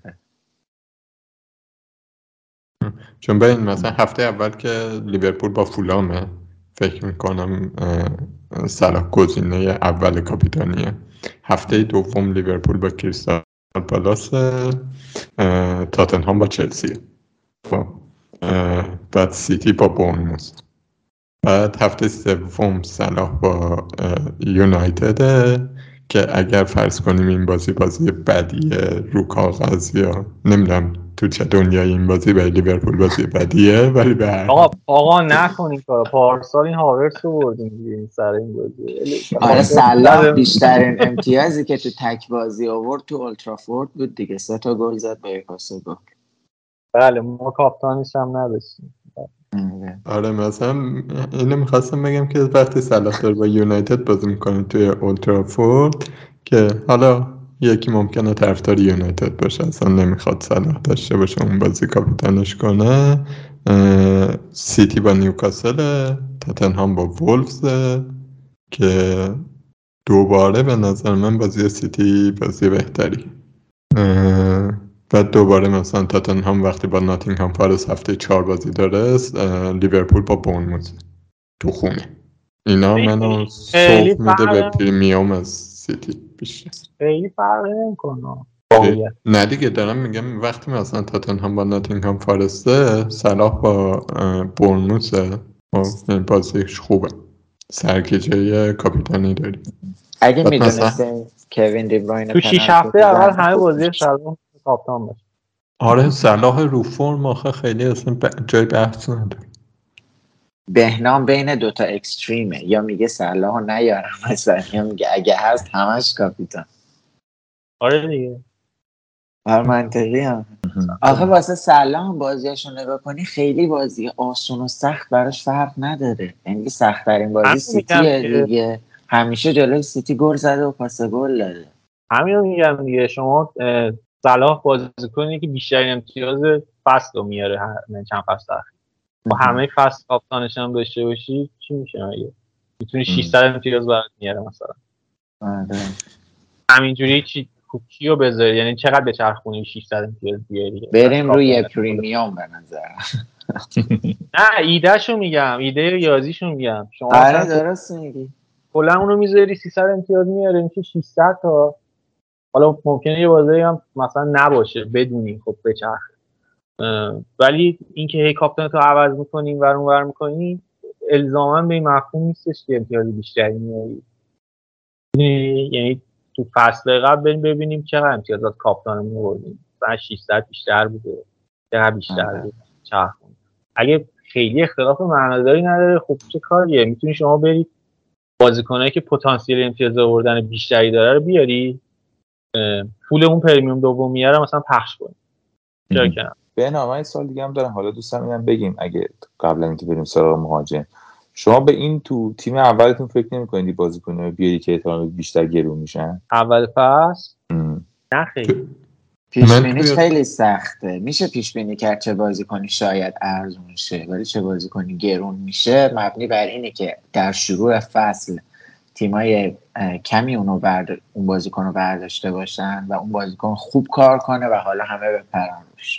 واسه همین پیشبینی این سخته، ولی پیشبینی که کی سقوط میکنه یه کمی آسان‌تره. آره اونو میدونم من ندارم. مثلا سر کوین دی بروینه و سون میدم، مثلا شانس این وجود داره که ما به این فکر کنیم که سون مثلا بیشتر گرون میشه یا نه؟ اصلا این نگاه اشتباهی. در کل اگه فرض بگیریم که در هر دو حالت اونی که یکی بد کار کنه اون یکی خوب کار کنه، اونی که درصد اونرشیپش کمتره در شروع فصل شانس این که بیشتر بشه رو، شانس این که قیمتش افزایش پیدا کنه بیشتر از اون یکی. ولی شانس این که مثلا سون هفته اول یهو بهتر کنه، سون این قابلیت داره بعد همه برن روش دوباره، بیشتر از کوین دی بروینه است دیگه، صرفا به خاطر حریف. ولی اینو پرسیدیم، اینم بگم من واقعیتش قبلا شاید مثلا اول فصل یه کمی به تیم ولیو فکر کنم، ولی هرچی بیشتر میگذره به این میرسم که تیم ولیو خیلی مهم نیست. چرا بابا خیلی مهمه. من کل مشکل بازیم تیم ولیو، من هر سال اینطوریم، من از هفته 25 که بازی‌ها معلوم میشه و اینا دقیقاً میدونم بهترین تعویض کدوم تعویضه، خب ولی در اغلب اوقات نمیتونم اون تعویض رو انجام بدم. خب میدونی راهش چیه؟ راهش اینه که اون تعویض رو با منفی خوردن انجام بده که هر چه ماجرا، چون هرچی انباشتش بیشتر شه. و این اولش من اینو گفتم دیگه، اولش گفتم که من میخوام یه تیمی داشته باشم که راحت بتونم بچرخونم هرچی شد. خب احتمالاً هم تو این مید پرایس ها قراره بچرخونم. اگر تیمت جوری چیده شده باشه که این مید پرایس ها رو اولاش با یه هفته تأخیر نهایت بپری روشون، دیگه مشکل تیم ولیو نداری، مجبور نیستی با زود تعویض کردن و اینا. دقیقاً من همین کارو می‌کنم، تیم ولیو میره بالا. یعنی فکر نمی‌کنم زود تعویض کردن یا تعویض کردن به زود تعویض کردن، یعنی مثلا یک شنبه جای جمعه ها اونقدری تاثیرگذار باشه که زود بازیکن‌ها رو آوردن تاثیرگذار. یعنی حتی بازیکن آوردن بهتره. آره، تو شرایطی مثل شرایط پارسال تو که من قشنگ یادمه، به نظرم بعد مثلا منفی می‌خوردی، زودتر بازیکن‌ها رو می‌آوردی دیگه. مشکل تیم ولیو نبود، یعنی فکر می‌کنی که تیم ولیو بود ولی مشکل تیم ولیو رو میشد اینجوری حل کرد.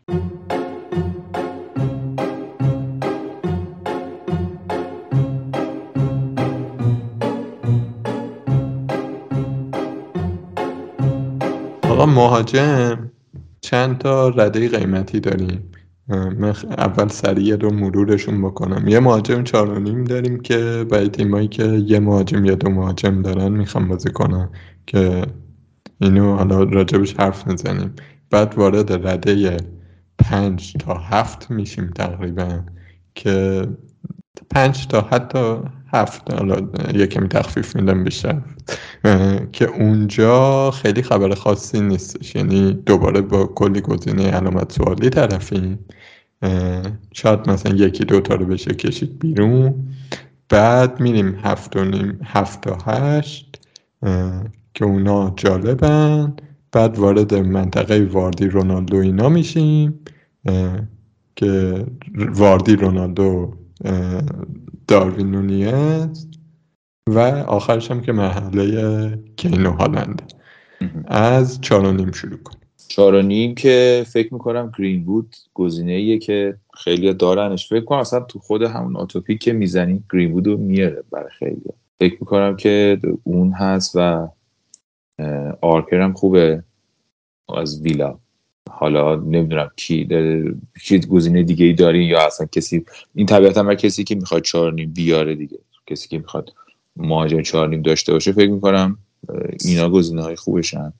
حالا بازگر اسمش پلنگه تقریبا تو حالا اونا میتونیم بیارین، چون این گرین بود همین حرفایی که اشکام زد، چون چیزه، چون این افکتیوش زیاده نمیپوشنش، بازی هم نمیکنه، یه هایی در قیمتش میرسه، تیم ولیو میاد پایین، عمل کردش همینه. حالا میتونیم از پلنگ استفاده کنیم، مثلا اگه بخوای وایلد کارت بزنی گرین وودو بندازی بیرون بسته تا مهاجمی بیاری که بازی میکنن و حالا یه هافبک 4.5 بخری، یهو میبینی گرین وود اون موقع قیمتش 4.4 و تو با 1/10 نمیتونی اون پلنت انجام بدی.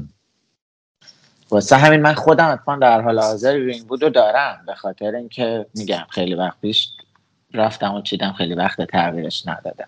ولی این همین مهاجم کریستال پالاس 2% اونرشیپ داره و فکر میکنم توی یکی از بازی‌های پیش‌فصل هتریک کرد.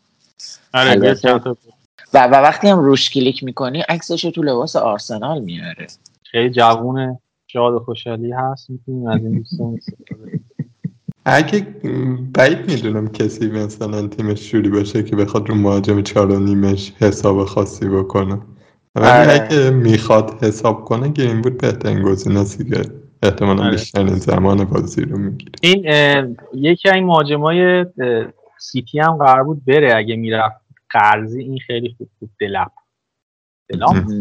دلاب فکر کنم. آره اون دوستمون اگه میرفت به نظرم خیلی، ولی من راستش با گرین بود مخالفم، به خاطر اینکه واقعا فکر میکنم قرار نیست واسهتون بازی کنه و فقط دارین این ریسکو به جون میخرین که قیمتش بیفت.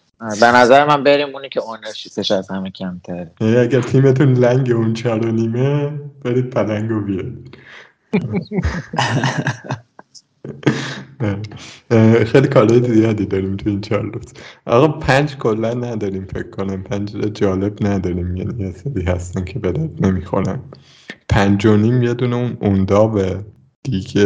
میریم مهاجمای پالاس، ادوارد و ماتتا و بنتکه و اینا که من واقعیتش نمیدونم کدوم قراره اصلا شروع کنن. ماتتا مثل که احتمالش بیشتره، پیش‌فصل هم بهتر بوده، ولی پالاس شروعش بسیار سخته. تو 4 هفته اول آرسنال، لیورپول، سیتی داره. همون پلنج رو آوردیم دیگه از مهاجماشون دیگه. رنگ تیم خراب میشه، ولش. این اونداف قراره بازی کنه، دنیز اونداف. ببین گفتم موپای بره در حال جاش بهتر میشه. تو این 5.5 برویام داریم، یه برویا جالبه به نظر که اگه مصدوم این چیزی بدیم اون جلو هیچکی نباشه، مثلا ورنر بره این هاورتس هم مصدوم شه، برویا جالب میشه. اگه قرضش هم میدادین که خیلی خوب بود میآوردین. نه فعلا دستش منتفیه. این بازی با اودینزه بازی دوم که چیز بود، پشت درای بسته بود و این چیزا، فقط اپ باشگاه پخش میکرد. من دیدم برویا 3 تک به تک خراب کرد ولی توی 3 تک به تک قرار گرفت. دیگه من سریع میگم میریم بالاتر. یه دونه آونی داره ناتینگهام فارست که تازه خریده، یه دونه اون چیز جانسونشه. جانسون فکر کنم گزینه چیزتری باشه، منطقی تری باشه. سولانکه البته اصلا همشون 6 میلیونیا شاید بهتر. آره فکر کنم شما با سولانکه دورانی داشتید، نظرت چیه؟ داو اشکانم داشته، اشکان داشته. آره سولانکه تنها بازیکنیه که تو لیگ 20 تیمه پاس گل 32 یه نفر رو داده. یعنی صلاح که رکورد زد با 32 گل، سولانکه پاس گل شده. میتونه اینو به عنوان رکورد واسه خودش ثبت کنه. چیزام هست توجهش. این امبومو هم هست دیگه، هست برنتفورد 6 میلیون. آره اون راستش هیچ کدوم اینا واسه من هیجان انگیز نیست. قشنگ بلانکو میبینم، تیمو باز میکنم ببینم که این بازیکن 2 گرفته. آره دیگه مثلا شما میتونی به جای اینا بری دفاع 6 میلیونی بیاری، مثلا چیلوه رو بیاری به جاش مثلا، یا بری امبومو بیاری مثلا. اعصاب خوش خوب. آره مثلا به نظر من یا مینیمم بریم فورواردو که بذاریم نیمکت، کاری هم به کارش نداشته باشیم، یا گزینه‌ای رو انتخاب کنیم که هر بازی امید داشته باشیم اون بازیکن گل بزنه، مثل میتروویچ. آره بعد چمپیونشیپ بود. بعد از این 6 همین 6.5 میشن دیگه. میتونه میتروویچ و یعنی آلوارز هم هست. آلوارز یه ذره امیدوار کننده بود، مثلا اگه شرایطی باشه که هالند مثلا محسوم بشه، که خیلی عجیبم نیست. خیلی چیز پرخطر بازی میکنه هالند فکر کنم محسوم نشده. چرا یه دوره کوتاه همش محسوم بود، پارسال همش محسوم بود. پارسال محسوم بود.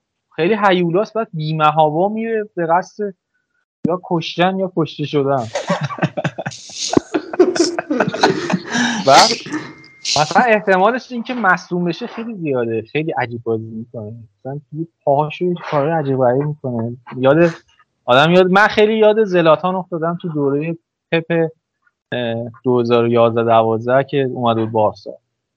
خیلی کانداکتور رو نگاه کن، تا هالند خیلی داره. بذار میرسیم دیگه. داشتیم راجع به این صحبت میکردم که آلوارز اگه هالند مصدوم شه با این کاراش خیلی گزینه جالب میشه.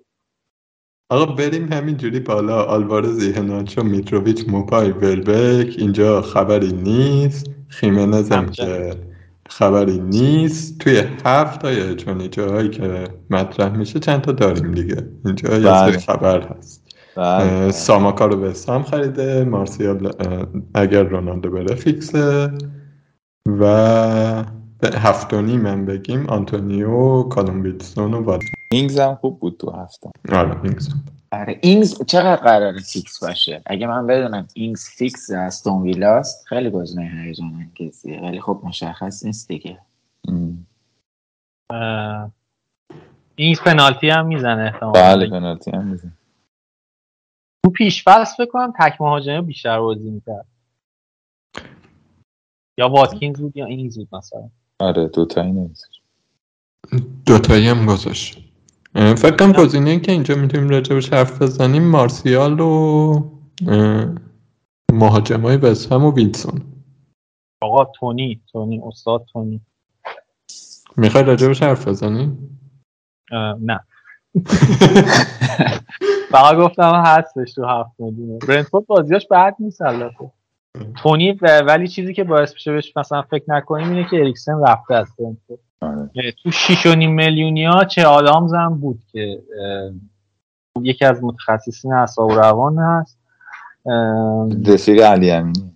آره گفتم بیاریم که بدون ذکر نام این دوستم این برنامه رو خاطره ندارم. من فکر میکنم واتکینز و ویلسون جالبن تو هفته، آره. مخصوصا ویلسون اگه فیکس باشه پنالتی زنم هستش. آقا الان روی این که دوتا مهاجم داریم توافق داریم و بستگی به اون پریمیوم چیز داره دیگه، دوم داره، یعنی جسوس که حتما باید باشه به نظر من، یه 4.5 هم که حتما باید باشه. حالا سوال اینه که شما میخوای کین هالند بیاری یا سان کوین دی براینه؟ خب بذارید من چند تا سوال بپرسم اول از شما لیورپولیا بپرسم. آقا داروین نونیز فیکس نیست دیگه، فیکس نیستش. اگه فیکس باشه روتیت میشه و اینکه با توجه به 5 تعویض شدن، 5 تعویض یه خصوصیتی داره اینه که تو تعویض اول تو بهت اجازه میده زودتر انجام بدی. من فکر میکنم امسال این پدیده یه تعویض بین دو نیمه رو بیشتر شاهد باشیم، واسه همین یکم ریسکیه. من خیلی راحت میتونم ببینم 45 دقیقه اول داروین باشه، 45 دقیقه دوم حالا یا ژوتا یا فرمینا. تو 45 دقیقه کار در نمیاره واسه اینکه 9.5 پول بدیم، نه، و اینکه یه اثبات لیورپول حله 9. آره آقای فروخی شما که سوال میکنی از دوستان لیورپولی، این هاورتز رو میشه امیدی داشت بهش؟ من سوال میکنم چون تو این کنداکتور نوشته حسین تیکه بعد من باشه هاورتز. عرضم خدمتتون که نه، تو موقعیت زیاد قرار میگیره. خیلی هم چلسی سرحال بود بازی با اودینزه، به نسبت بازی قبلیش سرحال بود، ولی هاورتز اصلا سرحال نبود. اگر یه وقتی هاورتز مشکلش اینه که چیزه، هنوز بعد 2 سال بازی تو لیگ جزیره تازه مثلا یه 6-7 ماه فکر کنم پستش پیدا شده دیگه، هنوز فرم پیوسته‌ای نداره که مثلا روش حساب کنی. بعد همینجوری کمین کنی، اون وقتی که داره خوب میشه بیاریش، اون وقت به نظر من الان نیست. اوکی، حالا راجع به داروین و ژوتا صحبت کردیم، پوله بود از کانسل در آوردیم 2 میلیون، 1 میلیون بذاریم روش واردی بیاریم. خب روکی روی داروین نونیز آخه من اون 9 میلیون هم نذاشته بودیم قربونت. نه حالا میگم اگه یکی رفته بود سمتش با توجه به این صحبتی که اشکان داشت که احتمالاً مثلا 45 دقیقه‌ای بازی می‌کنه، 30 دقیقه‌ای ممکنه بازی کنه، میزان بازیش قطعاً کمتر از مثلا صلاح و این خواهد بود. واردی پنالتی زن تالیسمن تیمشه، بازیکن ثابت شده است. 1 میلیون هم گرون‌تره دیگه. به نظر من اول واردی تخفیف خورده، ولیو بیشتری میده فکر کنم. واردی تخفیف خورده ولی داره پیرم میشه، یعنی اینم پیر شده دیگه. آره. ولی خب اصلا 1 میلیون گرون‌تر آره نیاز نمیارزه به نظر من، میارزه. و جدا از اون شما دوباره باید به این برگردیم که داروین و ژوتا جفتشون یه اسپات از لیورپول میگیرن دیگه، خب واسه همین یه جورایی خارجشون میکنه از بحث و در کل هم آره واردی رو ترجیح میدم بهش. ولی خیلی ها رفتن بعد از این بازی همین با سیتی، خیلی ها رفتن سمت به نظر من داروین نونیز موفق میشه تو لیورپول، خیلی هم گل میزنه، یعنی جز کساییه که جز مهرهای اصلی تیمه، ولی بهتر از صلاح و آرنولد و رابرتسون نیست واسه فانتزی واقعا، چون شما هر هفته بعد این استرس رو داشته باشی که قراره بازی کنی یا نه، یا وقتی تو بازی استرس اینو داری که الان تعویض میشه یا نه، در شرط که واسه همین واقعا اساره لیورپول بود این حرفش. این حرف درستی کام این بحثو تموم میکنه. واقعا از رابرتسون صلاح چیز هیچکی بهتر نیستش. این ژوتا تا کی مصدومه؟ فکر کنم تا آخر آگوست. آره. یه ماه دیگه ها. آره. گفتن یه ماه بودن. آره. مارشال نه. فعلا تا وضعیت رونالدو معلوم نشده نه okay. من اول فصل نمیارمش قطعا. اگه مثلا ببینم فرم خوبی داره خیلی خیلی گزینه خوب میتونه باشه. مهاجم 7 میلیونی نوک خیلی گزینه جالبیه ولی مطمئن نیستم راجعه. سابقه‌اش هم خوب نیست. خب دیگه پس اگر اینه خود رونالدو هم که تا وضعیتش مشخص نشده نه، یسوس هم که آره خیلی آره قاطعیه 69% مالکیت داره دوستم. آقا دعوایی که این هالند رو شروع کنیم دیگه. بفرمایید. اتفاقی که افتادیم بود که دیروز بالاخره هالند رو توی سیتی دیدیم و چیزی که دیدیم این بود که استاد یه چلاقه که اصلا چیز بود توی آفساید بود، یه چند تا لگد انداخت توی موقعیت بود، موقعیت ها رو خراب میکرد، خیلی تو باکس بود. برداشتتون از این ماجرا بگید علی. ببین نکته که وجود داره اگه دارید سوال در مورد کین و هالنده، قطعا به نظرم کین بازیکن بهتریه، اصلا شک بزرگی که همیشه وجود داره. بازیکنی که اول میاد، حرفم زدیم چند بار تو این پادکست که کسی که سال اول میاد، که حالا خود پپ اصلا دیروز میگفت اینه که این تازه داره میفهمه که استاندارد در یه سری لیگای دیگه چه جوری و فلان اینا. به نظر من که روشنه که کین بهتره. حالا بحث فانتزیشو شما ادامه بدین و بگین چه جوریه، ولی من فکر میکنم اگر بازیکنی بخوایم حساب بکنیم مثلا تو 10 هفته اول کین از هالند اوضاع بهتری داره. من اینجوری فکر میکنم. تازه من مطمئنم نیستم مثلا هالند چه نقشی قراره توی در واقع ترکیب اصلی و تعویض و اینای پپ داشته باشه، ولی فکر میکنم که کین اگه مسئول نباشه بازی میکنه. این نظر علی تو موضوع تو با پریمیوما روشن کن. چند تا میاری؟ گفتی صلاح و سوناره. والا گفتم صلاح و سون، ولی من چیز کردم، من کردم صلاح و بوون. من بوون پریمیوم حساب نمیشه دیگه. نه ببین من کردم جزوس و ویکسون، صلاح، مارتینلی و بوون، 5 تا دفاع گذاشتم. اوکی. و صلاح کاپیتان همیشه. صلاح کاپیتان همیشه. اوکی. بهنام تو هالند رو چطوری میبینی که اینو؟ ببین من که اینو گذاشتم فعلا چون نمیتونم، یعنی فکر میکنم نداشتن بازیکن از تاتنهام خیلی سخته. خیلی امتیاز فانتزی که این فکر میکنم اوایل فصل از هالند بیشتر باشه. نمیگم هالند خیلی ممکنه هتریک کنه بازی اول، ولی فشار روش زیاده. بعد بازیکنی هم هستش که فکر میکنم پپ میخواد اوایل فصل خیلی بهش فشار نیاره، مثلا شاید دقیقه قبل 60 مثلا تعویضش کنه. یعنی احتمال اینکه زودتر تعویض بشه بیشتر.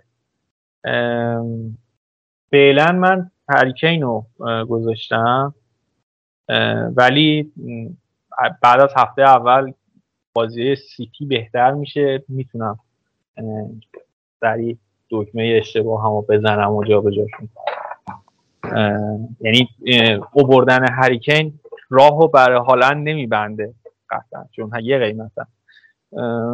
فعلا با هریکین میرم ببینم. بازی اولش هم با ساوثهامپتون راحت تره نسبت به هالند. ادامش اگه ببینم هالند بازیکنیه که شرط بهتری داره و قرار امتیاز بیشتری بیاره، احتمالاً خوب جابجاش میکنه. اشکان من احتمالاً واسه پریمیوم دوم از بین سان و کوین دی بروینه انتخاب کنم، ولی واسه بحث کین و هالند به نظرم 11.5 میلیون پول زیادی واسه بازیکنی بدیم که حتی یک دقیقه هم تو لیگ برتر بازی نکرده و از فیکس بودنش هم مطمئن نیستیم. حالا این 5 تعویض شدن هم حتی یه چیز اضافه تریه که من تعداد بازی‌های کمی رو میبینم تو 8 هفته اول که هالند کلا 90 دقیقه بازی کنه، ولی میتونم ببینم کین هر 8 بازی کلا 90 دقیقه بازی کنه. پنالتی هم که میزنه ثابت شده است تو لیگ برتر. واسه همین واسه شروع 5-4-1 بازی می‌کنیم. من پولا رو دینایی که گفتی 110 میلیون شد تا الان که چی بود؟ نه دیگه من 2 تا پریمیوم دارم دیگه، یکی صلاح، یکی سان، یا کوین دی بروینه. خب این بعد شد 25 میلیون صلاح و کوین دی بروینه. دیگه دفعاتم که همه گرون بودن، یه 5.5 داشتی و یه دونه 5 و 7. اون 2 میلیون رو برده تو بورس خشن کرد. آقا 2 میلیون رو کجا سرمایه گذاری کردید؟ 2 برابر شد سری. نه دیگه جور شد دیگه. من الان دفاعی که گفتم رو دارم، سلا، یاسان یا کوین دی بروینه، مارتینلی، رشفورد، جسوس. 4-5-1 شدی یا 5-4-1 شدی؟ 5-4-1 هم الان، ولی خب قطعا قراره 3-4 بار دیگه من تیممو عوض کنم تا شروع فصل، ولی در حال حاضر هره. در حال حاضر 5-4-1. در مورد هالند من 2-3 تا استدلال دارم که فکر میکنم که آوردنش خیلی کار بیجایی نیست. یکی این که مالکیتش خیلی بالاست، پریمیوم گزینه کاپیتانیه، همین الان 51% کاپیتان داره، مالکیت داره، هفته 2 احتمالاً میچسبه به سقف. خب 2 اینکه با وجود اینکه موقعیت داشت خراب میکرد و خیلی سرحال نبود و از این حرفا، ولی اون بازی با لیورپول بود که خیلی بازی پرفشاری. آیا مثلا شما میبینید که حالا جلوی بورنموث هم اینقدر پرفشار باشه براش؟ یا مثلا با ناتینگهام فارست که هفته 5، مثلا اونجا هتریک و کاپیتانتون هتریک کنه قلقلکتون نمیده. جلوی ناتینگهام فارست که گذاشتش رو نیمکت بازی آسان میا اینجا ما میبینیم، یا اینجا با هم صحبت میکنیم. کین هم که 90 دقیقه کل بازی هست، تو کل بازی هم هیچ کاری نکنه، یه پنالتی گیرش میاد و همونو میزن. بس قلقلکتون نمیده. پاسخ کوبنده ای داری. سوال دیگه ای هم اگه داری بپرس ما میگه کلا. نه دیگه من یه سوال شخصی دارم که اونم بعد برنامه میپرسم، امیدوارم همینجوری کوبنده رو بشکلم. همه این چیزایی که من گفتم تو پادکست امروز مربوط به هفته 1 تا 8 بود دیگه، نهایتاً تا 8، حتی بعضی اوقات کمتر. و خب اون موقع وقتیه که دیگه ما میخوایم وایلد کارت اول رو بزنیم دیگه، و اون موقع حالا یه پادکست بذاریم بخوایم حرف بزنیم شاید 180 درجه برعکس چیزی که الان میگیم باشه دیگه. آقا این بحث آخرمون باشه، بحث آخرمون باشه به نظرتون دیگه؟ از مهاجم بریم جلو دیگه. آره مهاجم گفتم. آره تو چند میخوای وایلد کارت بزنی استاد آقای اشکان خان؟ 8. من راستش کلا سبک بازی ما، حالا بذاریم در مورد فصل قبل بگم بعد در مورد امسال، معمولا من همیشه پیش خودم میگم خب اون لحظه‌ای که ما کمترین اطلاع در مورد فصل رو داریم همون اول فصله که تازه میخوایم برای اولین بار تیم بچینیم.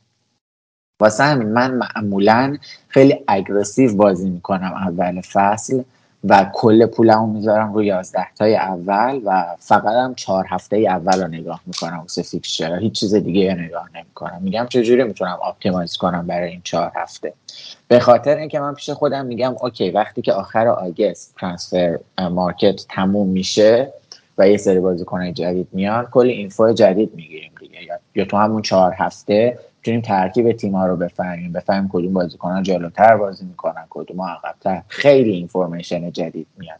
مثلا من همیشه هفته 4 و 5 و اتفاقا همون موقع هم اول اینترنشنال بریک هست که معمولاً بازیکن‌ها مصدوم میشن. واسه همین همیشه من تیم‌هامو جوری میچیدم که تو اول اینترنشنال بریک وایلد کارت رو بزنم. حالا تفاوتی که این فصل کرده و البته اون سالهای پیش هم خیلی ها این کار رو نمی کردن، خیلی ها وایلد کارت اولشون رو می زاشتن مثلا هفته های 14-15 می زدن که اونم به نظر من استراتژی درستی می تونه باشه، و اونا به جاش اول فصل خیلی کانزرواتیو تر بودن، تیمشون رو یعنی یه کاری می کردن که تعویضی داشته باشن، یه تیمشون رو با انعطاف بیشتری می چیدن، به این چیزا دقت می کردن که کاملا هم منطقی. تفاوتی که این فصل داره اون وایلد کارت اجباری تو هفته 16 که این استراتژی رو خارج میکنه که تو بخوای تیم تو با انعطاف بچینی اوایل که مثلا هفته 14-15 بخوای وایلد کارت بزنی. میدونیم همچین کاری خب واضحا درست نیست وقتی یه وایلد کارت مجانی هفته 16 داری. پس همه بیشتر میرن سمت این استراتژی که الان تیمشون اگریسیو بچینن و هفته 4 و 5 وایلد کارت بزنن. بعد من داشتم برنامه بازی‌ها رو میدیدم، به خاطر اینکه ما داریم یک هفته زودتر لیگو شروع میکنیم، یعنی الان فکر کنم 8 آگوست لیگ شروع میشه یا حتی شاید زودتر، و قدیما فکر میکنم اواسط آگوست فصل شروع میشد. دقیقاً به خاطر جام جهانی داریم زودتر شروع میکنیم بازی‌ها رو، و به خاطر اینکه اون وسط یک ماه تعطیلی هست، خیلی بعضی از بازی‌ها یهو وسط هفته هم بازی هست. یعنی من داشتم هفته 4 و 5 رو نگاه میکردم، فکر میکنم به محض اینکه هفته 4 تموم میشه، فرداش هفته 5 شروع میشه و دوباره باز هفته 6 دوباره بهش چسبیده. یعنی خیلی بازی‌ها چسبیدن به هم. بعد داشتم فکر میکردم خب این که اینجوریه پس خیلی واسه وایلد کارت خوب نیست که تو بخوای وایلد کارتی رو بزنی که به محض اینکه بازی یه هفته تموم میشه بازی هفته دیگه شروع بشن. مثلا نمیتونی تارگت کنی که ببینی کدوم بازیکن داره ولیوش میره بالا که مثلا حتی اگه نمیخواش بخریش که 0.2 بره بالا، تو دوباره بفروشیش 0.1 سود کنی. همچین فرصتی رو از خودت نمیگیری. من هفته 8 رو خیلی فرصت خوبی واسه وایلد کارت دیدم به چند دلیل. یکی این که برنامه‌های بازی اروپایی فکر می‌کنم یعنی بازی اروپایی دیگه کم کم میخواد شروع بشه. یکی این که کل ترانسفر مارکت تموم شده و اطلاعات داریم. الان هفته 4 دیگه وقتی نیست که، دیگه الان هفته 4 برخلاف سال‌های پیش آخر آگوست نیست. فکر می‌کنم هفته 6 یا 7 باشه. بعد واسه همین منطقیه که تا هفته 8 صبر کنیم که اینترنشنال بریک هست. و یه دلیل دیگه‌ش هم همین بود که دیگه ترانسفرها تموم میشه و فکر میکنم یه دلیل دیگه هم داشتم که یادم رفت. شما صحبت فیکسچر سوینگ داریم. فکر میکنم آره آفرین. فکر میکنم فیکسچر سوینگ هم باشه، یعنی تو اون هفته و یه جورایی هم جور در میاد که شما تیم تو واسه 8 هفته بچینی به جای 4-5 هفته، دوباره وایلد کارت بزنی، عین همون استراتژی، دوباره تیم تو واسه 8 هفته بچینی و بعدش که دیگه اون وایلد کارت رو همه میزنن یه ریستی رو کل بازیه. به نظر من وایلد کارت هفته 8 منطقی تره. ولی اگه ببینید تو 3-4 هفته اول اشتباهات خیلی بزرگی کردیم، ممکنه هم هفته آره دیگه اگه تیمم یه جوری باشه که با اون تیم ایدئالم کاملا فرق کنه و نشه با 3-4 تا ترانسفر درستش کرد، داره دیگه اون وقت مجبور میشم زودتر وایلد کارت بزنم و این یه هزینه‌ایه که خیلی زیاد نیست به خاطر اینکه دوباره هفته 16 اون وایلد کارت رو داریم دیگه، یعنی از اون هفته بعدم با تعویضا باز دوباره میتونید دقیقاً آره واسه همین خیلی واسه من منطقیه که به اگریسیوترین حالت شکل ممکن فصل رو شروع کنیم و از هیچی نترسیم. یعنی نگیم وای اگه بازیکنم مصدوم شد نیمکت ندارم، یا اگه فلان بازیکنی که فکر میکردم فیکسه فیکس نبود اون وقت چی. خیلی راحت اینا قابل اصلاحه به نظر. بهنام تو چی؟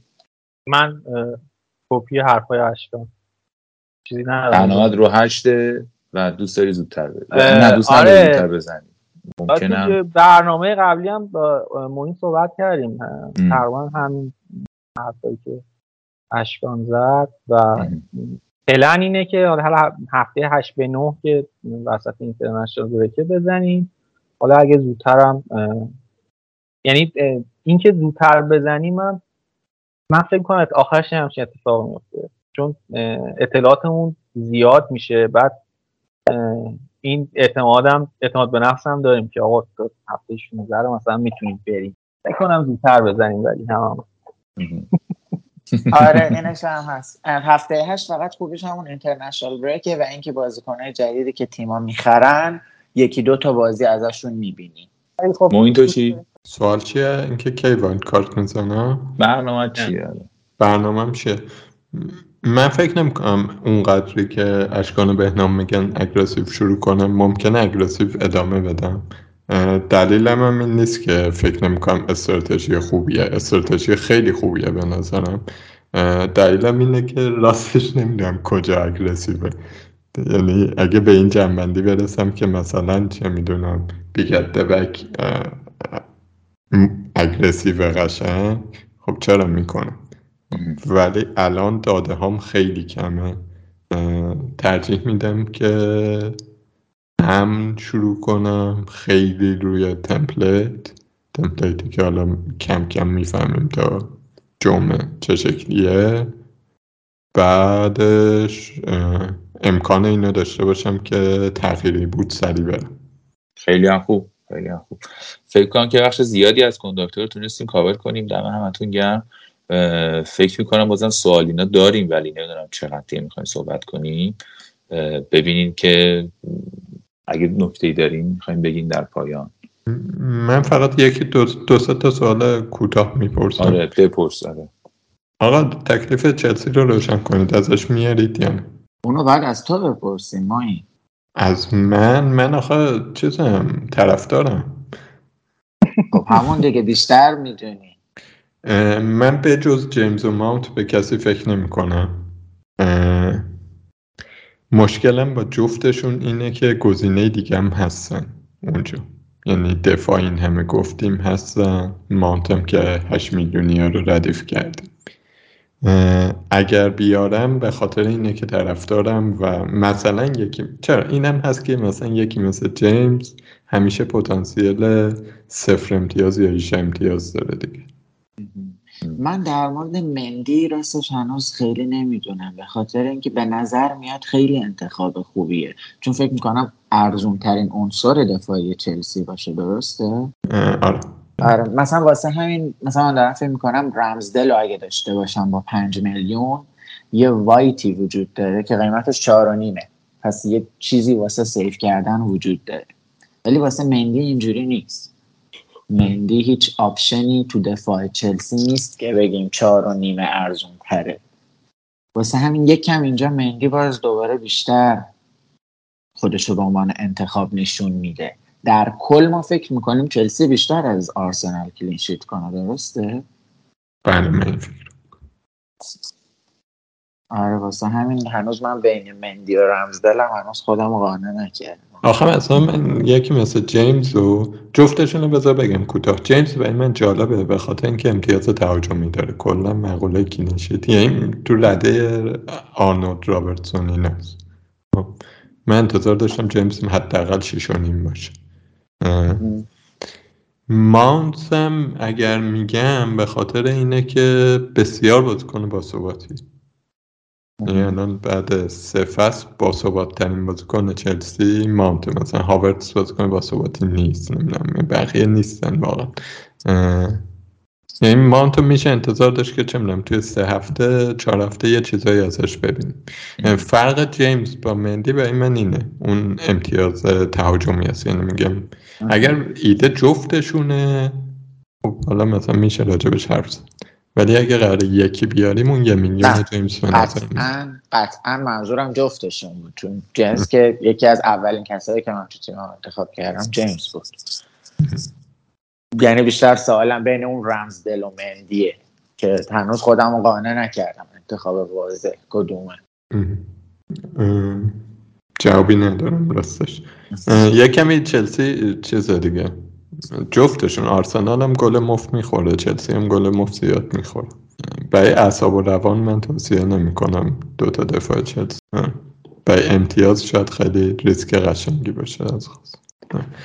من یه سوال کوتاه دیگه بپرسم. سومی لیورپول که گفتیم. آقا یه پانت بخواد بکنید کیو میاد؟ من که گفتم دیگه تورسو. هجوانی هم که با هم داریم میاد. آره من با هم دارم. پرسیچ پانت حساب میشه؟ نه بابا جزو مستحبه بچه. نه همین که ولی آره دیگه برای تیم تو پانت دیگه. من حالا بخوام یه پانت هم بگم فکرم رشفورد. آره رشفورد پانت نیست. چرا دیگه 12% دارن. رشفورد مشکلش اینه که یا رفتن بالا مثلا سانچو آوردن یا اومدن پایین نتو آورد. من پانتی که نمی کنم ولی دوست داشتم بکنم کالوم ویلسونه. واقعا دوست داشتم یه مهره تهاجمی از نیوکاسل داشته باشه. من نمی کنم. اینو بنفورد و اینا همه افتانی بودن، همشون مصدومون خیمنز و آره. نه کلا پراکت قیمتی 7.5 کلا مصروف.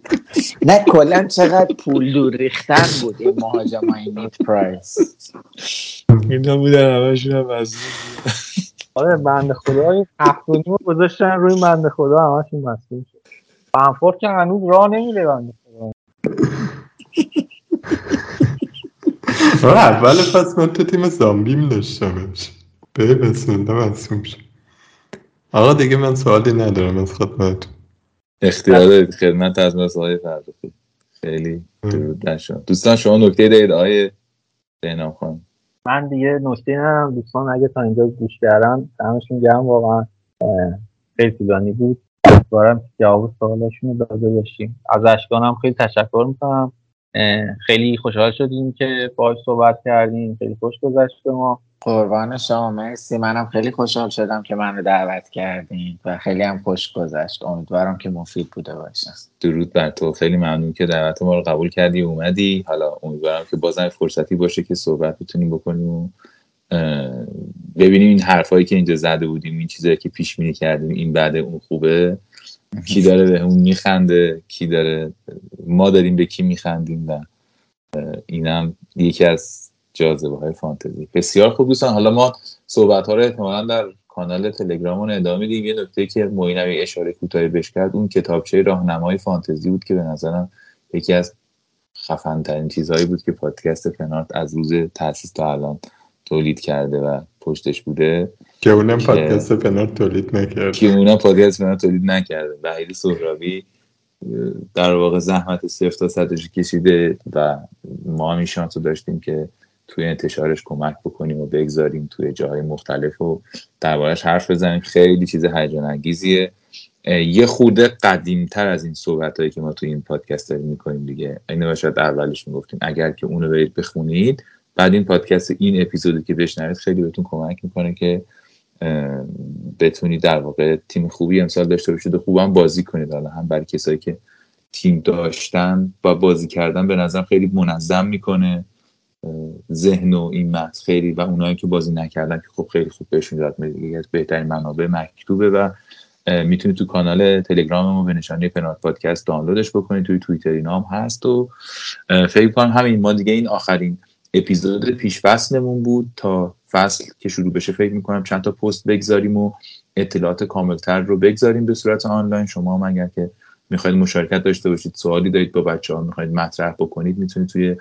گروه پنارت با به نشانی پنارت پادکست توی تلگرام عضو بشید، اونجا سوالاتتون رو بپرسید و ما رو هم دنبال کنید در اینجا. خیلی خیلی متشکرم از بهنام و معین و اشکان و همه، و علی امینی هم بود پشت صحنه و داشت کمک میکرد که اتفاق در واقع کامنت های میداد که اتفاق بهتر بیفت و یه ذره یه جاهایی رو درست میکرد، یه جایی اشاره میکرد. ممنونیم ازش و خیلی هم در تهیه کلا محتوای فانتزی همیشه کمک میکنه. حالا هنوز صدای علیو نشیدیم فصل، ولی بالاخره تلسمو بشکنیم و صدای علیو هم بشنویم. همین دیگه. خیلی ممنونم ازتون و وقتتون بخیر باشه دوستان. خداحافظ. خدا.